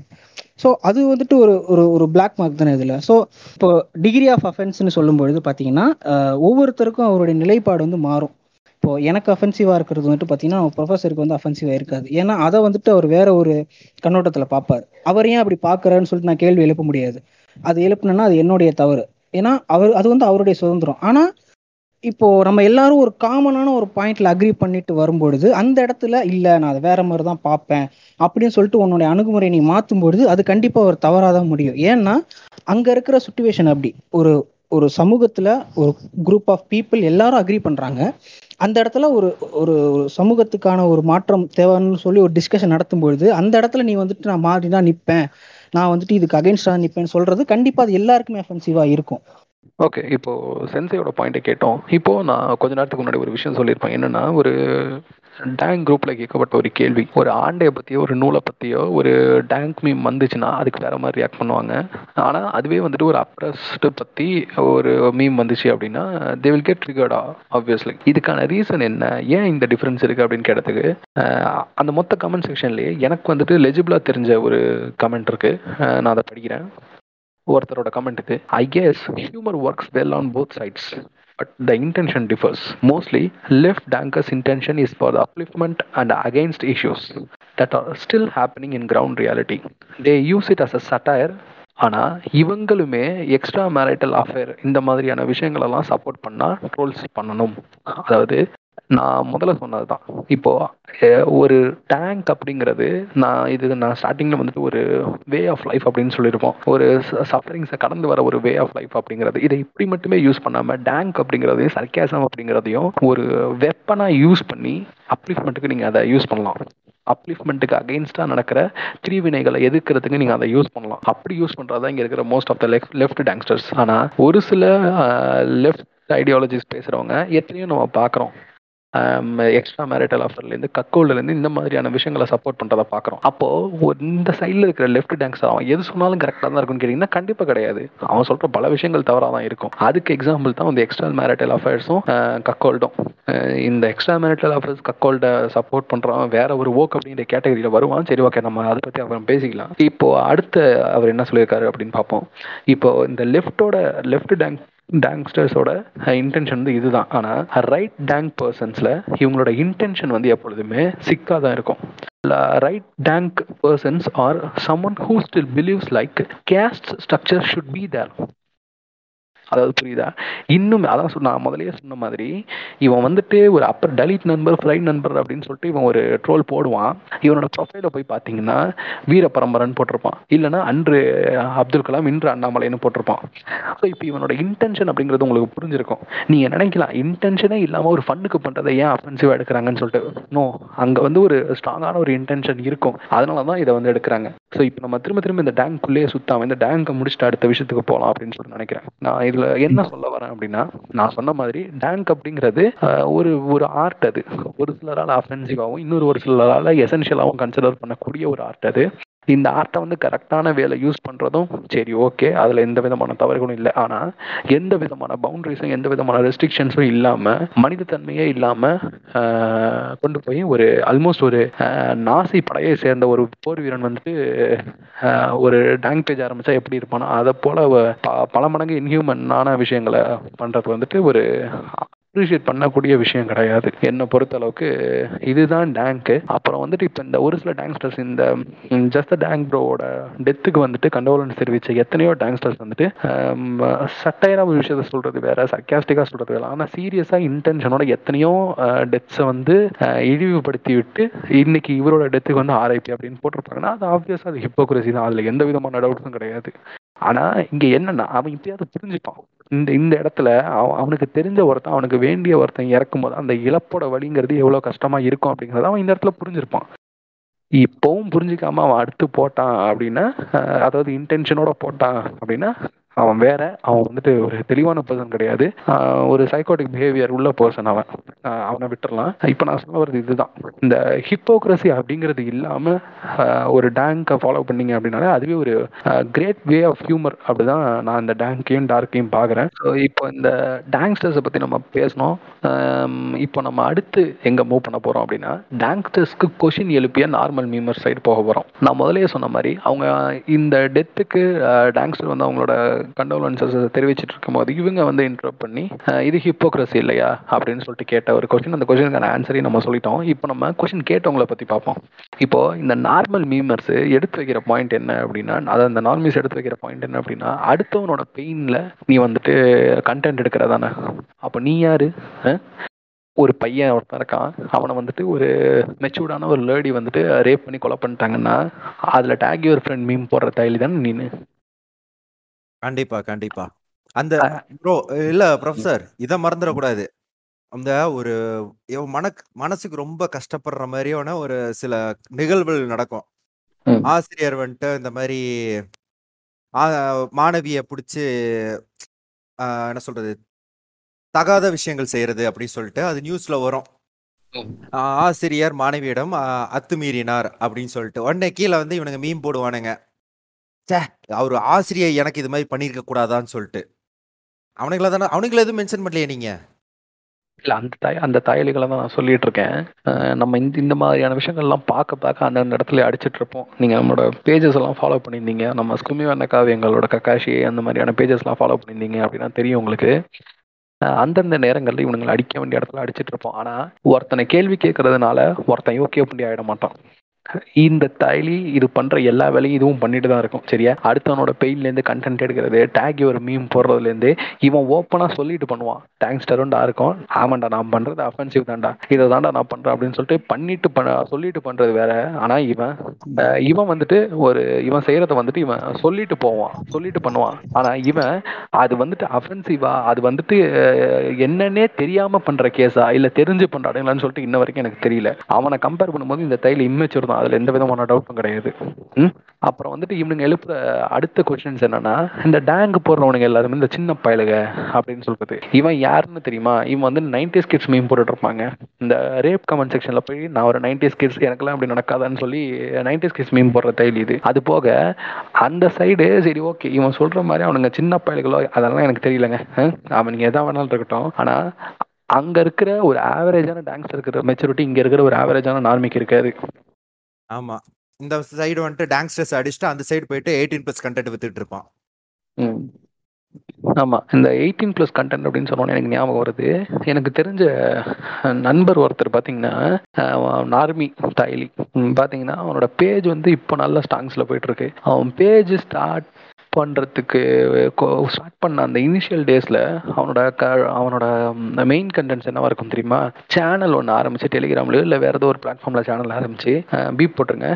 பான் விக்கிறது. அப்புறம் வந்துட்டு வீடியோஸ் விக்கிறது. இந்த மாதிரி பான் சப்ளை பண்ணிட்டு இருந்தான். பானுக்கு இந்த ரேட்டு, வீடியோஸ்க்கு இந்த ரேட்டு. யாரு நம்ம விஜய் இல்ல நீங்க அந்த புண்டாமோன எடுத்தாலும் சரி, நான் சொல்றது நம்ம மொக்க மீம்ஸ் அண்ணாவ. ஏன் ப்ரொஃபசர்? ஏன் ப்ரொஃபசர்?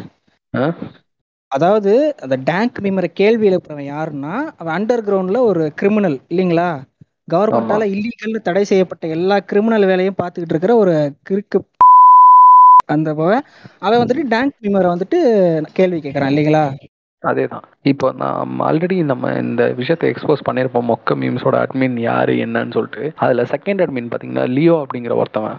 அவன் பார்த்தீங்கன்னா, ஒரு அடல்ட் பேஜ் ரன் பண்ணிட்டு இருக்கான். ஸ்டிக்லி ஃபார் அடல்ட்ஸோ சம்திங் ஏதோ ஒன்று அவன் தான் இந்த வேலையை வந்து ஸ்டார்டிங்கில் இனிஷியல் டேஸில் வந்து பண்ணணும் நம்ம அதையும் வந்து நம்ம எக்ஸ்போஸ் பண்ணணும். அதுக்கப்புறம் தான் என்னோட பேஜை வந்துட்டு ரிப்போர்ட் அடிச்சு, மாஸ் ரிப்போர்ட் அடிச்சு தூக்குனது. அப்புறம் வந்துட்டு டிபிஎம் பேஜ் மேலே அப்புறம் மாடர்ன் அகாடமிஸ்கி மேலே கொனோக நாடுன்னு சொல்லிட்டு ஒரு பேஜ் மேலே இந்த மாதிரி என் கூட கூட நாங்களாம் ஒண்ணா தான் அடிச்சோம் அந்த தைலிய. அவன் அடிச்ச எங்க தான் ஆன்லைன்ல ஒரு கம்ப்ளைண்ட் கூட ரெஜிஸ்டர் பண்ணியிருக்கான் அவன்.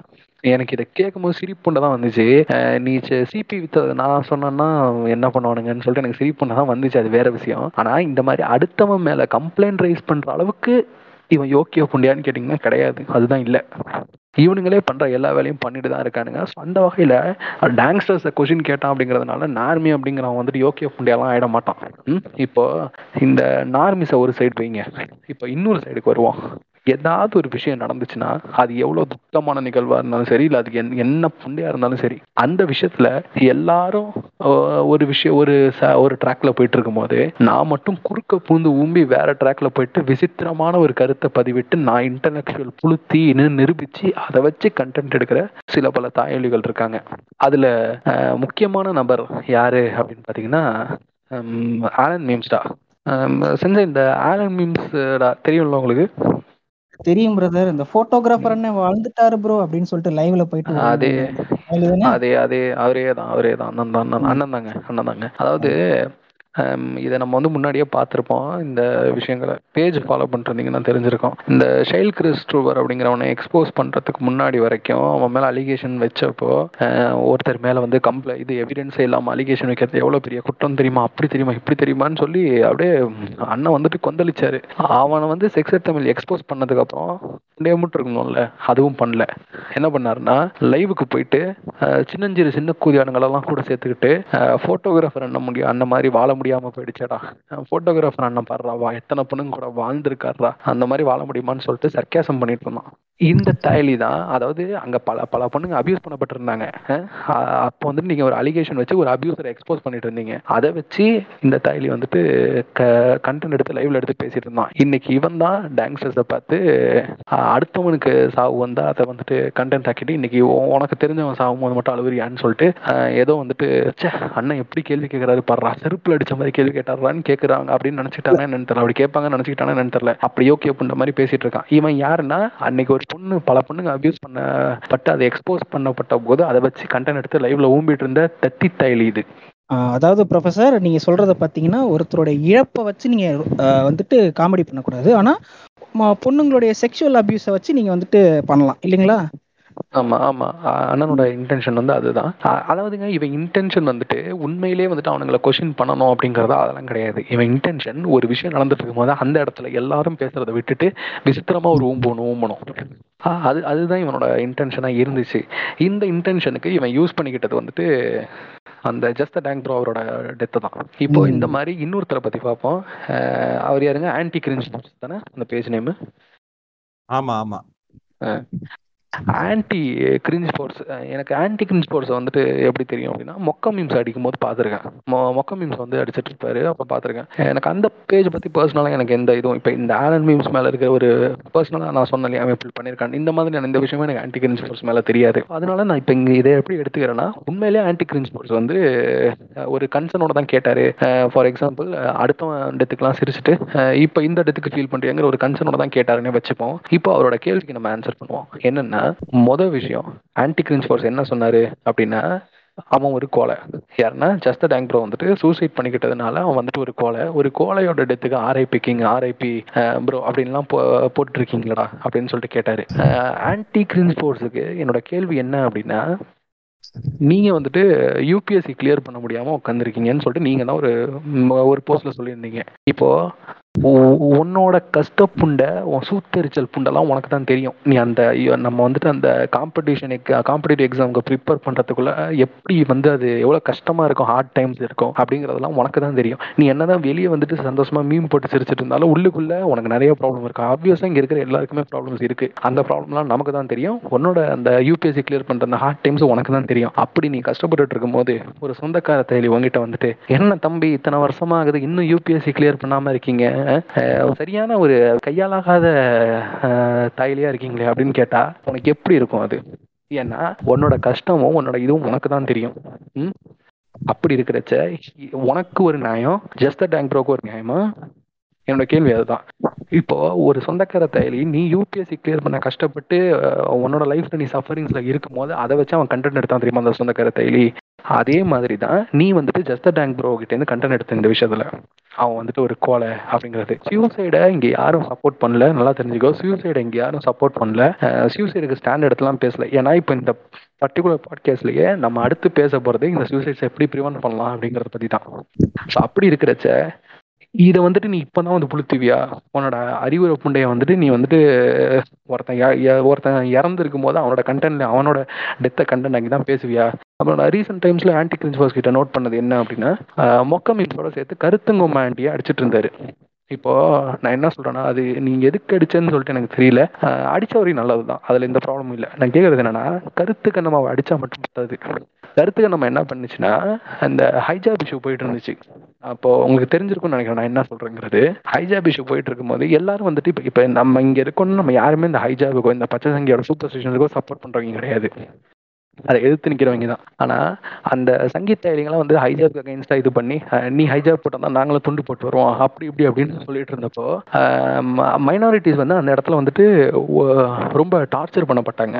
அப்போ நம்ம என்ன பண்ணோம்னா நமக்கு உடன்பாடே இல்லாத ஹைஜாப் அப்படிங்கிற விஷயத்துல நம்ம கூட நின்னோம். சப்போர்ட்டிவா நின்னோம் அந்த இடத்துல. அதுக்கு ரீசன் என்ன அப்படின்னா இதுதான் வந்துட்டு மைனாரிட்டி பக்கம் நிற்கிறது பெரியார் ரொம்ப அழகா சொல்லியிருப்பாரு இதை. என்னன்னா ஒரு ஒரு ஃபேக்டரியில ஒரு முதலாளி வந்துட்டு ஒரு தொழிலாளிக்கு கஷ்டம் கொடுத்தா நான் அந்த தொழிலாளி பக்கம் நிற்பேன் அந்த தொழிலாளி அவனோட வீட்டுக்கு போயிட்டு அவனோட ஒய்ஃப் கிட்ட கஷ்டம் கொடுத்தா நான் அந்த ஒய்ஃப் பக்கம் நிற்பேன் அந்த ஒய்ஃப் அந்த ப- அந்த க- அவளோட குழந்தைங்களுக்கு கஷ்டம் கொடுத்தா நான் அந்த குழந்தைங்க பக்கம் நிற்பேன் ஆக மொத்தத்துல ஆதிக்கம் தான் என்ன எதிரி? வேற எதுவும் கிடையாது. ஆதிக்கம் எங்கெல்லாம் இருக்கோ அதுக்கு அகேன்ஸ்டா யார் இருந்தாலும் அவங்க சைடு நான் நிற்பேன் அப்படின்னு பெரியார் சொல்லியிருப்பார். அதே மாதிரி தான். ஹைஜாபுக்கு ஒரு உடன்பாடே இல்லைனாலும் அந்த இடத்துல நீ சப்போர்ட் பண்ணி தான் ஆகணும். இது இதுதான் வந்துட்டு ஒரு ரேஷனலான பார்வை. இது வந்துட்டு பெரிய கிளாஷ் ஆனிச்சு. ஒருத்தன் இப்படி சொன்னான் ஒருத்தன் வேற மாதிரி சொன்னான் ஒருத்தன் சப்போர்ட் பண்ணணும்னு சொன்னா பண்ண வேணாம்னு சொன்னா. இதெல்லாம் போயிட்டு இருக்கும்போது கருத்துக்கு நம்ம ஆண்டி அங்க விசித்திரமா வந்து ஒரு புழுத்து ஒன்று புழுத்துனுச்சு. என்னன்னா ஹைஜாப் எப்படி ஆணாதிக்கத்தை ப்ரமோட் பண்ணுது அப்படின்னு சொல்லிட்டு ஒரு மூணு பக்கத்துக்கு ரைட்டப் போட்டுட்டு இருந்துச்சு. அப்போ கூட்டு சேர்ந்து அடிச்சானுங்க எல்லாரும். ஏன்னா மைனாரிட்டிக்கு அகைன்ஸ்டா மத கலவரம் பண்ணிட்டு இருக்கானுங்க. இந்த டைம்ல தான் நீ இந்த புழுத்த புழுத்துவியா? உன் அறிவுரை புண்டைய ஒரு பத்து நாள் கழிச்சு புழுத்த மாட்டியான்னு கேட்டானுங்க. நானுமே வந்துட்டு இதை பத்தி அவங்க கேட்ட அவங்க கேட்டவங்களோட கமெண்ட் செக்ஷன் கமெண்ட் எல்லாம் கூட எடுத்து போட்டு போட்டிருந்தேன். இதுக்கு இது வந்து ரொம்ப தெளிவான ஒரு கேள்வி. இப்போ ஆன்டி கிரின்ஸ்போர்ஸ்க்கு சொல்ல நினைக்கிறது என்னன்னா மொக்க மீம்ஸோட சேர்த்து கருத்துங்கம்மாவை அடிச்சா மட்டும் பத்தாது. கருத்துங்கம்மாவை அடிச்சுட்டு கருத்துங்கம்மா பண்ற அதே ஹிப்போக்ரஸியை நம்மளும் பண்ணக்கூடாது. இல்லைன்னா நாளைக்கு வந்து கருத்துங்கம்மாவை நீ அடிக்கிற மாதிரி நாலு பேர் சேர்ந்து ஒன்று அடிப்போம். அதுதான் சொல்லணும்னு ஆசைப்பட்டேன். சரி ஓகே இப்போ இந்த நார்மல்ஸ்க்கு நான் ஃபைனலாக சொல்லிக்கிறது என்னென்னா நீ கண்டென்ட் எடுக்கணும்னா வேற அவன் சுண்ணியாவது பிடிச்சி ஊம்பு உனக்கு ஊம்புறதுக்கு நிறைய கண்டென்ட் இருக்கு. ரொம்ப சீரியஸாக போயிட்டு இருக்கிற விஷயத்தை எடுத்து டேக் யுவர் ஃப்ரெண்ட் மீம் போட்டு நீ ஊம்புறதுக்கு இங்கே பல விஷயங்கள் கிடக்கு. ஆனால் இந்த இதுதான் சாக்கு. இது இப்போ இதை விட்டா இவனுங்க கொட்டையை கடிக்க முடியாது அப்படின்னு சொல்லிட்டு இதான் சாக்குன்னா அடுத்தவனோட நீ கேள்வி கேட்குற அடுத்தவனோட டெத்தை வச்சுலாம் நீ கண்டென்ட் எடுப்பியா? இன்னைக்கு இவன் டெத்துக்கு நீ ஃபீல் பண்ணுறியான்ட்டு இப்போ நீ அதான் பண்ணிட்டு இருக்க. சரியா? அவனை என்ன சொல்றியோ நீ அதான் பண்ணிட்டு இருக்க. இன்னொருத்தவன் டெத்துலேருந்து நீ கண்டென்ட் எடுத்துட்டு இருக்க. நார்மி தைலிங்களுக்கு கண்டென்ட் எடுக்கிறது இங்கே பல விஷயம் இருக்கு. ஸோ நீ வழக்கமா ஊம்புற சொன்னியே போய் ஊம்பு. விசித்திரமாலாம் ஊம்புறன்னு ட்ரை பண்ணி மடப்புண்ண மாதிரி அடி வாங்கிட்டு போயிட்டாத இதுதான் நான் சொல்ல வரணும்னு நினைக்கிறது. இப்போ இந்த நார்மிஸை பத்தி ஏதாவது சொல்ல விரும்புறீங்களா? கிக்குச்சியோ சென்சாய் குறைகோ ஏதாவது சொல்றதா இருந்தால் சொல்லிருந்தா நம்ம அடுத்த டாபிக் போயிடலாம். ஆர்மிஸ் பத்தி சொல்றதுக்குலாம் ஒன்றும் இல்லை. அவனுங்களே ஒரு நாள் வந்து அடி வாங்கி திருந்திடுவானுங்கன்னு ஒரு நம்பிக்கையில தான் விட்டு போறோம். ஆனா மேட்ரு என்னன்னா நீ திரும்ப வந்துட்டு இந்த நைன்டி சூம்புகள் டூ கே சப்புகள்லாம் பண்ணிட்டு ஒரே அப்போ அப்பதான் செய்வோம். அதை வந்து இந்த இடத்துல பதிவு பண்ணிக்கிறேன். அதாவது பிரதர் இந்த நார்மீஸை பத்தி நம்ம சொல்லணும்னா அதை நான் ஆரம்பத்துல சொன்ன மாதிரி கவர்மெண்ட்ல எதெல்லாம் இல்லீகல் அப்படின்னு சொல்லி பண்ணணும் அந்த பிசினஸ் பண்ணிட்டு இருக்கிற புறம்போக்கு தயலிங்க இவனுங்க. இவனுங்களை பத்தி நம்ம விடுங்க. இந்த நம்ம நம்ம சைடே இருக்கிற கேன்சர் செல்ஸ் எல்லாம் நிறைய பேர் இருக்கானுங்க. நம்ம ப்ரொஃபசர் சொன்ன மாதிரி இந்த ஆலன் மீம்ஸ் எல்லாம் அதாவது பொண்ணுங்க வந்துட்டு அங்க செக்ஷுவல் அபியூஸை ஃபேஸ் பண்ணிட்டு இருக்கிற இடத்துல வந்துட்டு அபியூசருக்கு வந்துட்டு வித்தியாசமா ஊம்புறது. அபியூசர் அந்த போட்டோகிராஃபர் அண்ணே மாதிரி என்னால வாழ முடியலன்னு சொல்லிட்டு ஊம்புறது அவன். ஆனா அவன் வந்துட்டு இங்க வந்துட்டு நமக்கு வந்து மாரல் போலீசிங் பண்றாரு. நீங்க இப்படிதான் இருக்கணும். இதுதான் நெறிமுறை. அப்ப நமக்கு வந்துட்டு அவர் வந்துட்டு ஊம்பு கொடுப்பாரு இல்லைங்களா? அப்புறம் அந்த ஆன்டி கிரிஞ்சு ஃபோர்ஸ் அவனெல்லாம் அதாவதுங்க சியூசைட் அப்படின்றது உண்மையிலுமே ஒரு ட்ராமா தான். அதாவது வலி வலிங்கிறது வந்துட்டு ஒரு ஒருத்தனுக்கும் வேறுபடும். எனக்கு இருக்கிற வழி வந்துட்டு நம்ம ப்ரொஃபஸருக்கு இருக்காது. ப்ரொஃபஸருக்கு இருக்கிற வழி வந்துட்டு நம்ம குறைவுக்கு இருக்காது. அதாவது ஒருத்த அந்த வலியின் மிகுதியில தான் அவன் வந்துட்டு என்ன பண்றதுன்னு தெரியாம ஒரு ஒரு முடிவு எடுக்கிறான். சூசைடுன்னு ஒரு முடிவு. சரி அவன் இதை எடுத்துட்டான். ஓகே. அதனால அவனை வந்துட்டு ஒரு கோழை அவனை வந்துட்டு நீ வந்துட்டு ஷேம் பண்ணக்கூடாது. அது எப்படி விக்டிம் பிளேமிங் வந்துட்டு எப்படி வலியை வந்துட்டு அங்க உ- உ- உதாசீனப்படுத்துதோ அதே மாதிரி ஒரு சூசைட் பண்ணவனுடைய வலியை உதாசீனப்படுத்துறதா இந்த கோழை அப்படின்னு சொல்லி அவனை ஷேம் பண்றது. அந்த ஆன்டி கிரிஞ்சு ஃபோர்ஸ் அவனுக்கு சொல்ல வேண்டியது இதுதான். டேய் உனக்கும் ஒரு வலி இருக்கு. அதை புரிஞ்சுக்கோ. உன்னோட வலியை நாளைக்கு ஒருத்தர் உதாசீனப்படுத்தினான்னா அப்போ தெரியும் அந்த வலி என்னன்னு உனக்கு தெரியும். நீ வந்துட்டு இப்போ அசா அசாதாரணமாக நீ வந்துட்டு மீன் போட்டுட்டு போயிடுவ ஆனால் நாளைக்கு உனக்கு நடக்கும்போது தான் அதோட உண்மையான வழி என்னன்னு உனக்கு தெரியும். இப்போ அவனுக்கு உண்மையிலே வந்துட்டு அக்கறை இருந்துச்சு அப்படின்னா அவன் அதை என்ன பண்ணனா இந்த சூசைட்ஸை ப்ரிவென்ட் பண்ண முடியும். நீ அப்படி பேசியிருக்கலாம். ஆனால் சூசைட் பண்ணுறவன்லாம் கோலை அப்படின்னு பேசுறது நான் முதல்லயே சொன்ன எக்ஸாம்பிள் மாதிரி இது லிட்டரலா எப்படி இருக்கும் அப்படின்னா உன் கஷ்டம் உனக்கு தான் தெரியும் யூபிஎஸ்சி கிளியர் பண்ணுறதுக்கான கஷ்டம் உனக்கு தான் தெரியும். ஆனால் நீ இங்கே கஷ்டப்பட்டு கிளியர் பண்ண முடியலையே எவ்வளோ கஷ்டப்பட்டாலும் கிளியர் பண்ண முடியலையே நீ ஃபீல் பண்ணி உன்னோட பர்சனல் லாஸஸை ஹேண்டில் பண்ணிட்டு இருக்கும்போது உன் சொந்தக்கார செயலி வந்துட்டு இந்த காலத்து பிள்ளைங்களுக்கு எல்லாம் அலட்சியம் இந்த தைலிங்களுக்கு. இந்த அலட்சியம் இதனாலயே வந்துட்டு இவன் யூபிஎஸ்சி கிளியர் பண்ணலாம்னா உனக்கு எப்படி இருக்கும்? அதே தான் இப்போ நீ ஆக்சுவலாக பண்ணிட்டு இருந்த டாங்ஸ்டர்ஸ் சின்ன கூதியானுங்கன்னு சொன்னா மட்டும் பத்தாது. நீ வயசான சின்ன கூதியானா வாழக்கூடாது. அதை மட்டும் பார்த்துக்கோ சரி ஓகே இப்போ அடுத்த டாபிக் போயிடலாமா? இப்போ அடுத்து என்ன பார்க்க போறோம் அப்படின்னா இப்போ நம்ம இவனுங்களெல்லாம் விடுவோம். நம்ம இந்த இந்த விஷயத்துல நம்ம சொல்லணும்னு நினைச்ச விஷயங்களை சொல்லிட்டோம். நம்மளோட டீமோட கண்டலன்சஸையும் நம்ம சொல்லிட்டோம். அதை வச்சு கண்டென்ட் எடுத்த கண்டாரோலிங்களையும் ஓக்கறபடி ஓத்துட்டோம். இப்போ நம்ம வந்து இந்த சியூசைட்ஸ்குள்ள வருவோம். இந்த சியூசைட்ஸ்னா என்ன எதனால நடக்குது? இங்க வந்துட்டு யாருமே சூசைடுக்கு சப்போர்ட் பண்றவங்க கிடையாது. ஆனா- ஆனாலும் இந்த இடத்துல வந்து சூசைட் அப்படிங்கிற ஒரு விஷயத்த கையில எடுக்கிறாங்க அப்படின்னா நீங்க யோசிச்சு பாருங்க எவன் பிடிச்சி சாவான் எவனுமே சாக மாட்டான். ஏன்னா இங்க வர எல்லாருமே வாழணுங்கிற ஆசையோட தான் வராங்க. ஆனா இந்த மாதிரியான ஒரு விஷயத்த கையில எடுக்கிறாங்க அப்படின்னா அவனுக்கு அதை ஹேண்டில் பண்ண தெரியல. அவ்வளவு மட்டும்தான். ஸோ ஹேண்டில் பண்ண தெரியாதவனை கோலன்னு சொல்ற அளவுக்கு நம்ம வந்துட்டு கிணக்குதி இல்லைங்க யாரும். இதுக்கு என்ன பண்ணலாம்? இதை எப்படி ஓவர் கம் பண்ணலாம் அப்படிங்கிறத பேசுறதுக்காக தான் இன்னைக்கு நம்ம வந்துட்டு இணைஞ்சிருக்கோம். இப்போ இதை பேசுறதுக்கு நீங்க யாரு? நீ என்ன பெரிய புளுத்தி அப்படின்னு கேட்டோம்னா இங்க உட்காந்துருக்க எல்லாருமே பாத்தீங்கன்னா அபவுட் டுவெண்ட்டி ஸோ இங்க இருக்கிறவங்க எல்லாருக்குமே இதோட வலி அப்படிங்கிறது புரியும். இப்போ இந்த இருபது வருஷத்துல எத்தனையோ ஹார்ட் டைம்ஸை கடந்து வந்திருப்போம். நம்ம கடந்து வந்த எத்தனையோ ஹார்ட் டைம்ஸை அடுத்தவன் வந்து கஷ்டம் அப்படிங்கிறத தாங்க முடியாம அதே ஹார்ட் டைம்ஸ்க்கு அவன் சூசைட் அப்படிங்கிற ரியாக்ஷனை கையில் எடுத்திருப்போம் ஆனா நம்ம அதை தாண்டி வந்திருப்போம். இப்போ நீங்க வந்து உங்களோட லைஃப்ல இப்போ இருபது வருஷம் தாண்டி வந்திருக்கோம்னா இந்த இருபது வருஷத்துல நீங்க ஹார்ட் டைம்ஸை பார்த்திருப்பீங்க. ரொம்ப கஷ்ட காலங்களை பார்த்திருப்பீங்க. நிறைய உங்க உங்களை உடச்சி சுப்புனூரா உடச்சி தூக்கி போடக்கூடிய விஷயங்கள் எல்லாம் பார்த்திருப்பீங்க. பார்த்துட்டு தான் இங்க வந்து உட்காந்துருக்கீங்க இன்னைக்கு. ஆனா நீங்க சந்திச்ச அதே விஷயங்களுக்கு அதே விஷயங்களை சமாளிக்க முடியாம சூசைட் பண்ணவனும் ஊர்ல இருப்பான். இல்லையா? ஆனா அவன் அதை சமாளிக்க முடியாம சூசைட் பண்ணிட்டான். ஆனால் நீங்கள் அதை சமாளித்து இன்னைக்கு இங்கே உட்காந்து இந்த பாட்காஸ்ட்ல பேசிகிட்டு இருக்கோம்னா சூசைட் அட்டம் பண்ணியிருந்தாலும் சரி பண்ணலனாலும் சரி நம்ம எல்லாருமே ஒரு சர்வைவர்ஸ் தான். இத்தனை வருஷமாக அதை அதுலேருந்து சர்வைவ் ஆகி இந்த பாட்காஸ்ட்டை கேட்டுட்டு இருக்கீங்கன்னா நீங்களுமே அதில் ஒரு சர்வைவர் தான். ஸோ இதுதான் வந்துட்டு இங்கே நம்மளை வந்துட்டு சூசைடுக்கு அகைன்ஸ்டாக இருக்கிற ஒரு இம்யூனிட்டியாக நம்மளை இங்கே மாற்றுது ஸோ அந்த பேசிஸில் தான் இன்றைக்கி இதை பற்றி நாங்கள் பேசுகிறதுக்கு வந்து இணைஞ்சிருக்கோம். ரெண்டு பீப்புள் இருக்காங்க. ஒரே சுச்சுவேஷன் எடுத்துக்கிறீங்க. ஒரே சுச்சுவேஷனை ரெண்டு பேருக்கும் கொடுக்குறீங்க. அந்த ஒரே சுச்சுவேஷனை ரெண்டு பேரும் எப்படி ஹேண்டில் பண்ணுறாங்கன்னு பார்க்கும்போது ஒருத்தர் அந்த சுச்சுவேஷனை தாண்டி சர்வை பண்ணி வந்துடுறாரு இன்னொருத்தர் அந்த சுச்சுவேஷனில் சர்வை பண்ண முடியாமல் I am giving up on this அப்படிங்கிற டெசிஷனுக்கு போகிறாரு இப்போ ரெண்டு பேருக்கும் கொடுக்கப்பட்ட ரிசோர்ஸஸும் சேம் தான் ரெண்டு பேருக்கும் கொடுக்கப்பட்ட பொசிஷனும் சேம் தான். ஆனால் இதை ஒருத்தர் கடக்கிறாரு இன்னொருத்தரால் கடக்க முடியல. இது ஏன் இந்த டிஃப்ரென்ஸ் அப்படின்னு பார்த்தோம்னா இதை பல ஃபேக்டர்ஸ் வந்து இன்ஃப்ளூயன்ஸ் பண்ணுது. இதை இப்போ நம்ம இந்த ஃபேக்டர்ஸை தான் பார்க்க போகிறோம் சூசைட்ஸ்க்கான ரீசன் என்ன? ஒரே சுச்சுவேஷனை ஒருத்தர் தாண்டி வராங்க ஆனா இன்னொருத்தரால தாண்ட முடியாது இதுக்கான ரீசன் என்ன என்ன பண்ணலாம் அப்படிங்கறதுதான் இப்போ நம்ம அடுத்து பார்க்க போறோம். இப்போ முதல்ல சியூசைட்ஸோட ஏஜ் குரூப் பார்ப்போம். ஏன்னா ஒரு குழந்தை இருக்குன்னா அந்த குழந்தைக்கு ஒரு சர்டன் ஏஜ் ஆஃப் மெச்சூரிட்டி வர வரைக்கும் அந்த குழந்தைக்கு சூசைட்னா என்னன்னே தெரியாது டெத்னா என்னன்னே தெரியாது அந்த குழந்தைக்கு. ஸோ ஆப்வியஸாக அந்த குழந்தை வந்து சூசைடை கையில் எடுக்க போகிறதுல ஆனால் ஒரு சர்டன் ஏஜுக்கு அப்புறத்துல இருந்தா சூசைட் அப்படிங்கிறது என்னன்னு தெரிய ஆரம்பிக்குது டெத் அப்படின்னா என்னன்னு தெரிய ஆரம்பிக்குது அதை வந்து கையில் எடுக்க ஆரம்பிக்கிறாங்க. ஸோ முதல்ல நம்ம இந்த சூசைட்ஸ் அப்படின்னு ஆரம்பிக்கும் போது வெரி வெரி யங் ஸ்டேஜஸ்லேருந்து நம்ம ஆரம்பிப்போம். சூசைட்ஸோட ஏஜ் குரூப்லேருந்து ஆரம்பிப்போம். இதுதான் வந்து இந்த ஃபர்ஸ்ட் அண்ட் ஃபார்மோஸ்ட் டாப்பிக்காக இருக்கும் அந்த சூசைட்ஸ் எடுத்துக்கிட்டிங்கன்னா. இந்த சூசைட்ஸ் அண்ட் ஏஜ் குரூப் இது ரெண்டுத்துக்கும் என்ன மாதிரியான தொடர்பு இருக்கு அப்படின்னு சொல்லிட்டு இப்போ சென்சை சொல்லுவாரு. சொல்லுங்க சென்சை ஓகே அதாவது ப்ரொஃபஸர் இப்போ நம்ம யூனிசெஃப் இருக்கு தெரியுங்களா? United Nations International Children Emergency Fund அந்த. ஒரு ஆர்கனைசேஷன்ல வந்துட்டு பார்த்தீங்கன்னா ஒரு ஸ்டாட்டிஸ்டிக்ஸ் ஒன்று வந்துட்டு வெளியிட்டிருக்காங்க. அதாவது டூ தௌசண்ட் இலவன்ல இருந்து டூ தௌசண்ட் டுவெண்ட்டி வரைக்கும் இந்த ஒரு அரௌண்ட் ஒரு டீகேட் லாஸ்ட் டீகேட்ல பார்த்தீங்கன்னா இந்த சியூசைட்ஸை வந்துட்டு அவங்க ரொம்பவே வந்துட்டு எக்ஸாமின் பண்ணிட்டு வந்துகிட்டு இருக்காங்க. அதில் நிறைய டிபார்ட்மெண்ட்ஸ் உள்ளே இருக்குது அதாவது child control child disease control child prevention இந்த மாதிரி நிறைய டிபார்ட்மெண்ட்ஸ் வந்து அவங்களுடைய ஒவ்வொருத்தரும் தனித்தனியாக அந்த ஸ்டாட்டிஸ்டிக்ஸ் சொல்லியிருக்காங்க. அதில் பார்த்துட்டிங்கன்னாங்க ஒரு ஒரு ஒரு சராசரி மனுஷன் அதாவது மனுஷன் கூட சொல்ல முடியாது குழந்தை. பத்து வயசு குழந்தை சூசைட் பண்ண ஆரம்பிக்குது அப்படின்னு சொல்லியிருக்காங்க எனக்கெல்லாம் பத்து வயசுல பார்த்தீங்கன்னா உலகம்னா என்னன்னு கூட தெரியாது. எனக்கு அது தெரிஞ்சது வீடு வீடு விட்டா ஸ்கூல் இது ரெண்டும் தான்.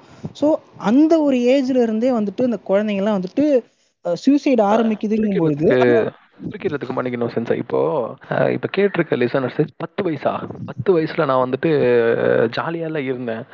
டிப்ரெஷன் என்னன்னே தெரியாம அப்படிலே இருந்தேன். ஸோ எப்படி நீங்க அந்த வியூல யோசிச்சீங்கன்னா எப்படி ஒரு பத்து வயசு குழந்தையால சூசைடை கையில எடுக்க முடியும்னு யோசிச்சீங்கன்னா இங்க நான் உங்களுக்கு சொல்ற விஷயம் என்னன்னா இந்தியாவோட யங்கஸ்ட் சீரியல் கில்லர் அமர்தீப் சதா அவனோட ஃபர்ஸ்ட் கொலை அவன் கமிட் பண்ணும்போது அவனுக்கு வயசு எட்டு.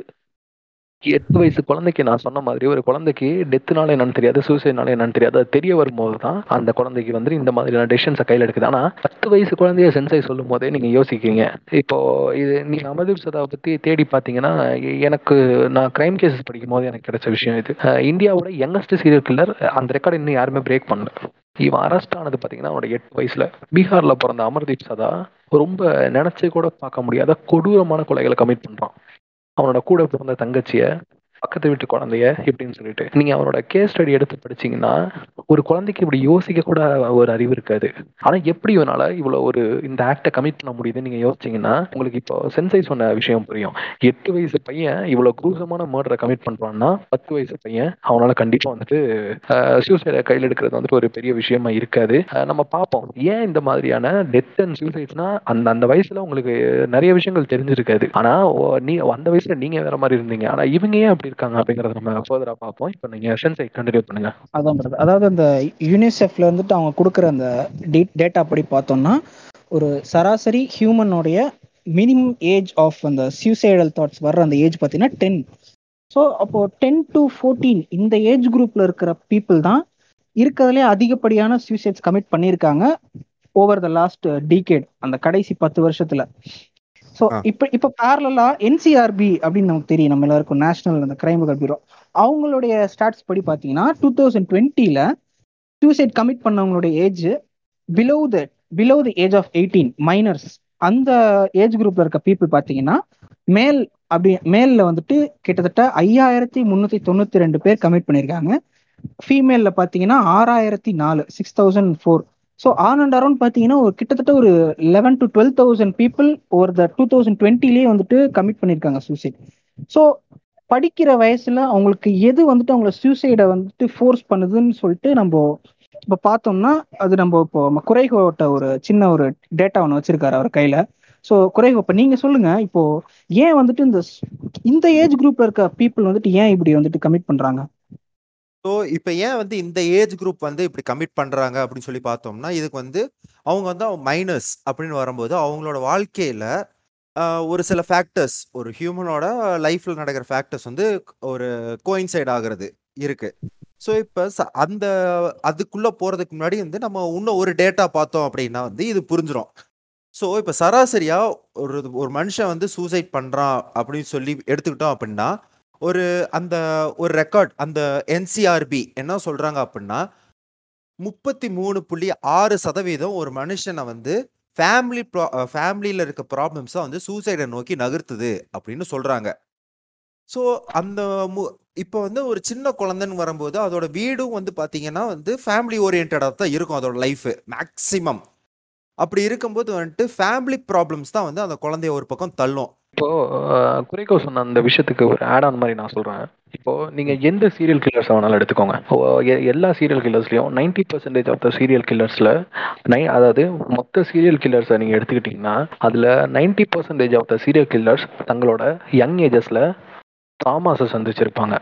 அபியூசஸ் சந்திச்சிருப்பாங்க.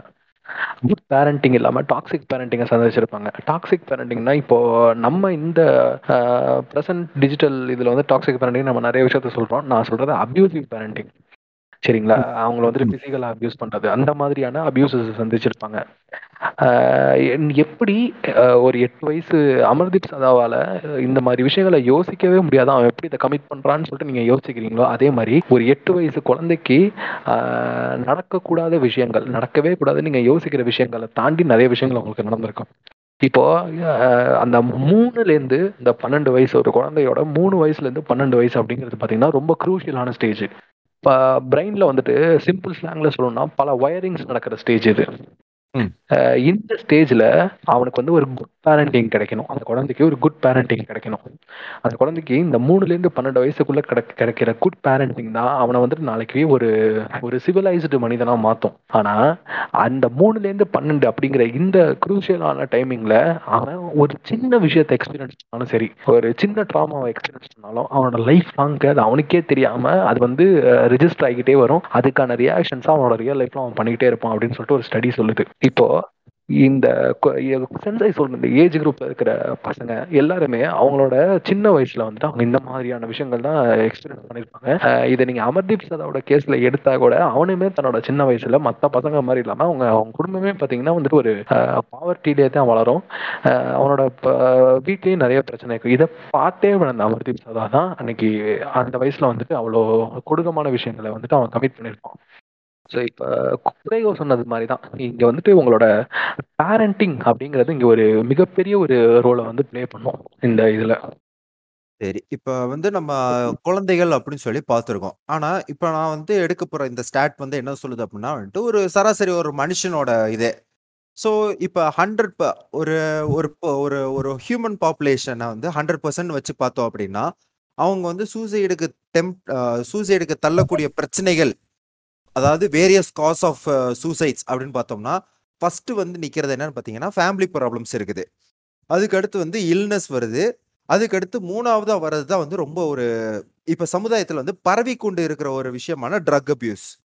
இப்போ ஆறு பர்சன்ட் வச்சுக்கிட்டு ட்ரக் அபியூஸ் பண்ணுறவங்க வந்துட்டு, அவங்க தான் வந்து சார்ட்டில் வந்து தேர்ட் பிளேஸில் இருக்காங்க. ஸோ, இப்போ அப்படியே வந்து அந்த லிஸ்ட்டில் வந்து நான் சொல்கிறேன் அப்படியே நோட் பண்ணிட்டே வாங்க.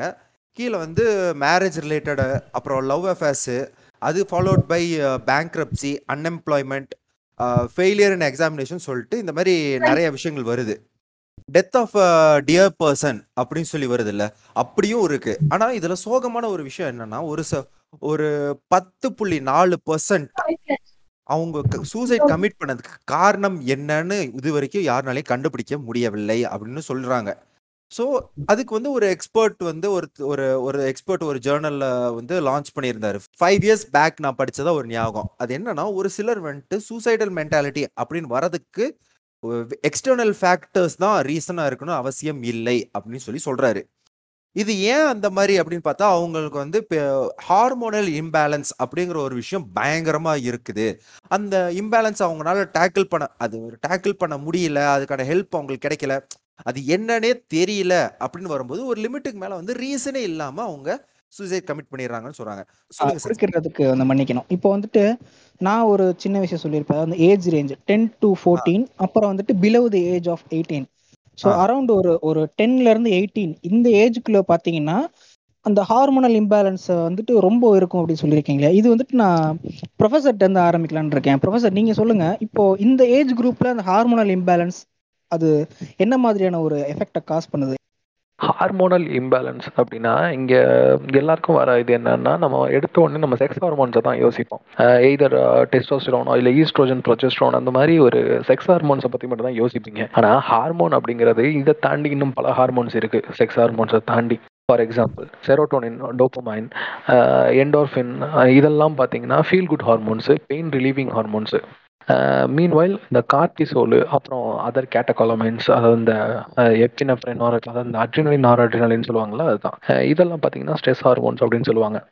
ஸோ, இப்போ இந்த ஸ்ட்ரெஸ் ஹார்மோன்ஸ் எல்லாமே எதுக்குன்னா, நேச்சுரலாக நம்ம வந்து ஒரு ஸ்ட்ரெஸ்ஸை ஹேண்டில் பண்ணுறோம் அப்படின்னா, ரியல் லைஃப்பில் நம்ம ஒரு ஸ்ட்ரெஸ்ஸை ஹேண்டில் பண்ணுறோம் அப்படின்னா, அந்த ஸ்ட்ரெஸ்ஸுக்கு நம்மளை வந்து நம்ம பாடி வந்துட்டு சர்வைவல் இன்ஸ்டிங்ஸ் வந்து ப்ரிப்பேர் பண்ணோம் அந்த ஸ்ட்ரெஸ்ஸை ஹேண்டில் பண்ணுறதுக்கு இதுக்கு செக்ரேட் ஆகுறது தான் பார்த்தீங்கன்னா, இந்த ஸ்ட்ரெஸ் ஹார்மோன்ஸ். இந்த டைமில் பார்த்தீங்கன்னா, இந்த ஸ்ட்ரெஸ் ஹார்மோன்ஸ் இந்த அட்ரினலின்லாம் செக்ரேட் ஆகுற டைம்ல உங்க ஹார்ட் பீட் வந்துட்டு ஃபாஸ்ட் ஆகும். ஸோ தட் எல்லா இடத்துக்கும் வந்து பிளட்டை வந்துட்டு எஃபிஷியன்ட்டா பம்ப் பண்றதுக்கு. அப்புறம் வந்துட்டு குளுக்கோஸ் மெட்டபாலிசம் இன்க்ரீஸ் ஆகும். ஃபார் எக்ஸாம்பிள் இப்போ நீங்க வந்துட்டு ஒரு பிசிக்கல் ஸ்ட்ரென்த்த இன்க்ரீஸ் யூஸ் பண்ணி இன்வால்வ் பண்ணி நீங்க வந்துட்டு ஒரு ஸ்ட்ரெஸ்ஸை ஹேண்டில் பண்ண போறீங்க. அப்போ உங்களுக்கு வந்துட்டு அந்த குளுக்கோஸ் தேவைப்படும் எனர்ஜி.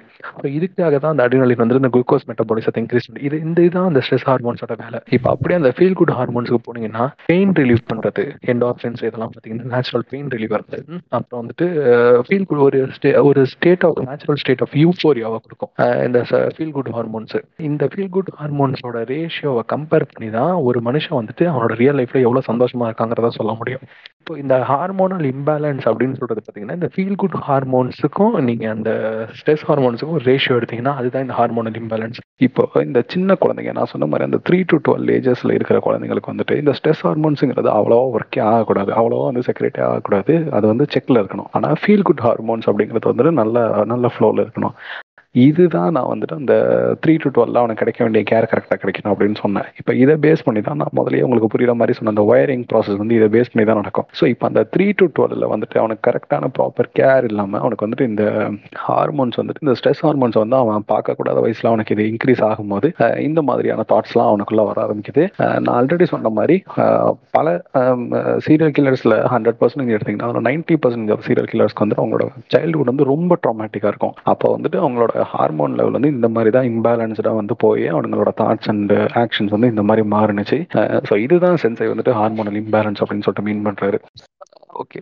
ஸோ இப்போ ஒரு இறுதி கடத்துக்கு இந்த எபிசோடோட இறுதி கடத்துக்கு வந்துட்டோம். இப்போ ஆக்சுவலா இந்த எபிசோட் ரெக்கார்டிங் டைம் நடந்தது என்ன அப்படின்னு பார்த்தீங்கன்னா, நம்ம ஆக்சுவலா வந்துட்டு இந்த dank and degree of offence இதோட சேர்த்து நம்ம இந்த சூசைட்ஸையும் கவர் பண்ணிடலாம் அப்படின்னு சொல்லிட்டு, அந்த சூசைட்ஸ்ல மெயினா அந்த சூசைட் அப்படிங்கிற அந்த விஷயத்துல மெயினாவே கான்சென்ட்ரேட் பண்ணலாம் அப்படின்னு சொல்லிட்டு தான் எபிசோட் ஸ்டார்ட் பண்ணோம். ஆனா இந்த எபிசோட் போக போக தான் தெரிஞ்சது, இதுவே ஆக்சுவலா ஒரு வேஸ்டான கன்டென்ட். அப்புறம் சூசைட்ஸ் அது ஒரு தனி வேஸ்டான கன்டென்ட் அப்படின்னு சொல்லிட்டு பேசும்போது தான் தெரிஞ்சது.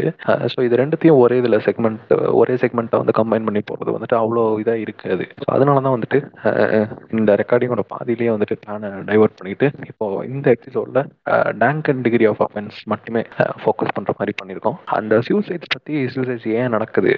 எப்பப்போ நடக்கும்? அதை எப்படி ஹேண்டில் பண்றது? இந்த மாதிரி பல விஷயங்கள வந்து சூசைட்ஸ் பற்றி ஒரு தனியாக ஒரு எபிசோடே நம்ம பண்ணலாம். இந்த எபிசோட்ல நம்ம வெறும் ஜஸ்ட் நான் சொன்ன மாதிரி dank and degree of offence இதை மட்டுமே பார்க்க போகிறோம் ஸோ இப்போ இந்த டேங்க் அண்ட் டிகிரி ஆஃப் இதை இத பத்தி உங்களோட இறுதி கருத்தை சொல்லுங்க சென்சை. ஓகே. அதாவது இப்போ இவ்வளோ நேரம் நம்ம ஏற்கனவே பேசியிருக்கோம். ஸோ இந்த டேங்க் அப்படின்ற ஒரு விஷயம் வந்து இப்போ தான் நம்ம சோசியல் சோஷியல் மீடியாலயும் சரி, நம்ம சொசைட்டிலையும் சரி ஏத்துக்க ஆரம்பிச்சிருக்காங்க மக்கள். அப்படிங்கும்பொழுது நம்ம எடுத்த உடனே ஒரு ஸ்டேஜுக்கு போயிட முடியாது. ஜட்ஜ்மெண்டலா இது தப்பு, இதுதான் சரி, இதுதான் தப்புன்னு சொல்லிட்டு எடுத்த உடனே ஜட்ஜ்மெண்டலாம் நம்ம போயிட முடியாது. ஏன்னா, வெஸ்டர்ன் மீடியாஸ்லலாம் அந்த டேங்க் அப்படின்ற ஒரு விஷயம் வந்துட்டு அவங்களுக்கு ரொம்ப சாதாரணமா, அவங்க சராசரி வாழ்க்கையில ஒரு அங்கமா அதை எடுத்து, அதை வந்துட்டு அதை ஒரு என்ஜாயபிளான ஒரு கன்டென்ட்டா தான் பார்த்துட்டு போறாங்களே தவிர, யாருமே வந்துட்டு அங்க போயிட்டு இது அஃபென்சிவா இருக்கு, இதை நீ பேசக்கூடாது, இதை ஏன் நீ பேசணும்னு சொல்லிட்டு கேள்விலாம் எழுப்புறது கிடையாது அவனுங்க. ஆனா நம்ம ஊர்ல தான் வந்துட்டு இந்த இந்த இந்த அடாப்டேஷன் அப்படின்ற ஒரு விஷயம் வந்துட்டு ரொம்ப ரொம்ப டிலே ஆகிற ஒரு ப்ராசஸாக இருக்கு. பட் இன் போக போக மக்கள் புரிஞ்சுக்க வேண்டிய ஒரு விஷயம்னா இதுவும் ஒரு ஃபார்ம் ஆஃப் ஒரு ஆர்ட் தான். இதுவும் ஒரு ஒரு ஒரு ஆர்ட்டோட ஒரு ஃபார்ம் இந்த டேங்க் அப்படின்ற ஒரு விஷயமும். ஸோ இதை வந்துட்டு நம்ம ஏத்துக் இது நீங்க வந்துட்டு இது ஹண்ட்ரட் பர்சன்ட் ஏத்துக்கிட்டு தான் ஆகணும்னு சொல்லல. ஆனா, இது வந்துட்டு தவறுன்னு சொல்லிட்டு ஜட்ஜ்மெண்ட்லாம் அவங்க சொல்றது மேபி அது தவறா இருக்கலாம். மேபி அதை கன்சிடர் பண்ணிட்டு ஓகே, இதுல இந்த விஷயம் இருக்கு. இதுல இந்த விஷயம் மாத்திக்கலாம். இதுக்குன்னு ஒரு லிமிட் இருக்கு.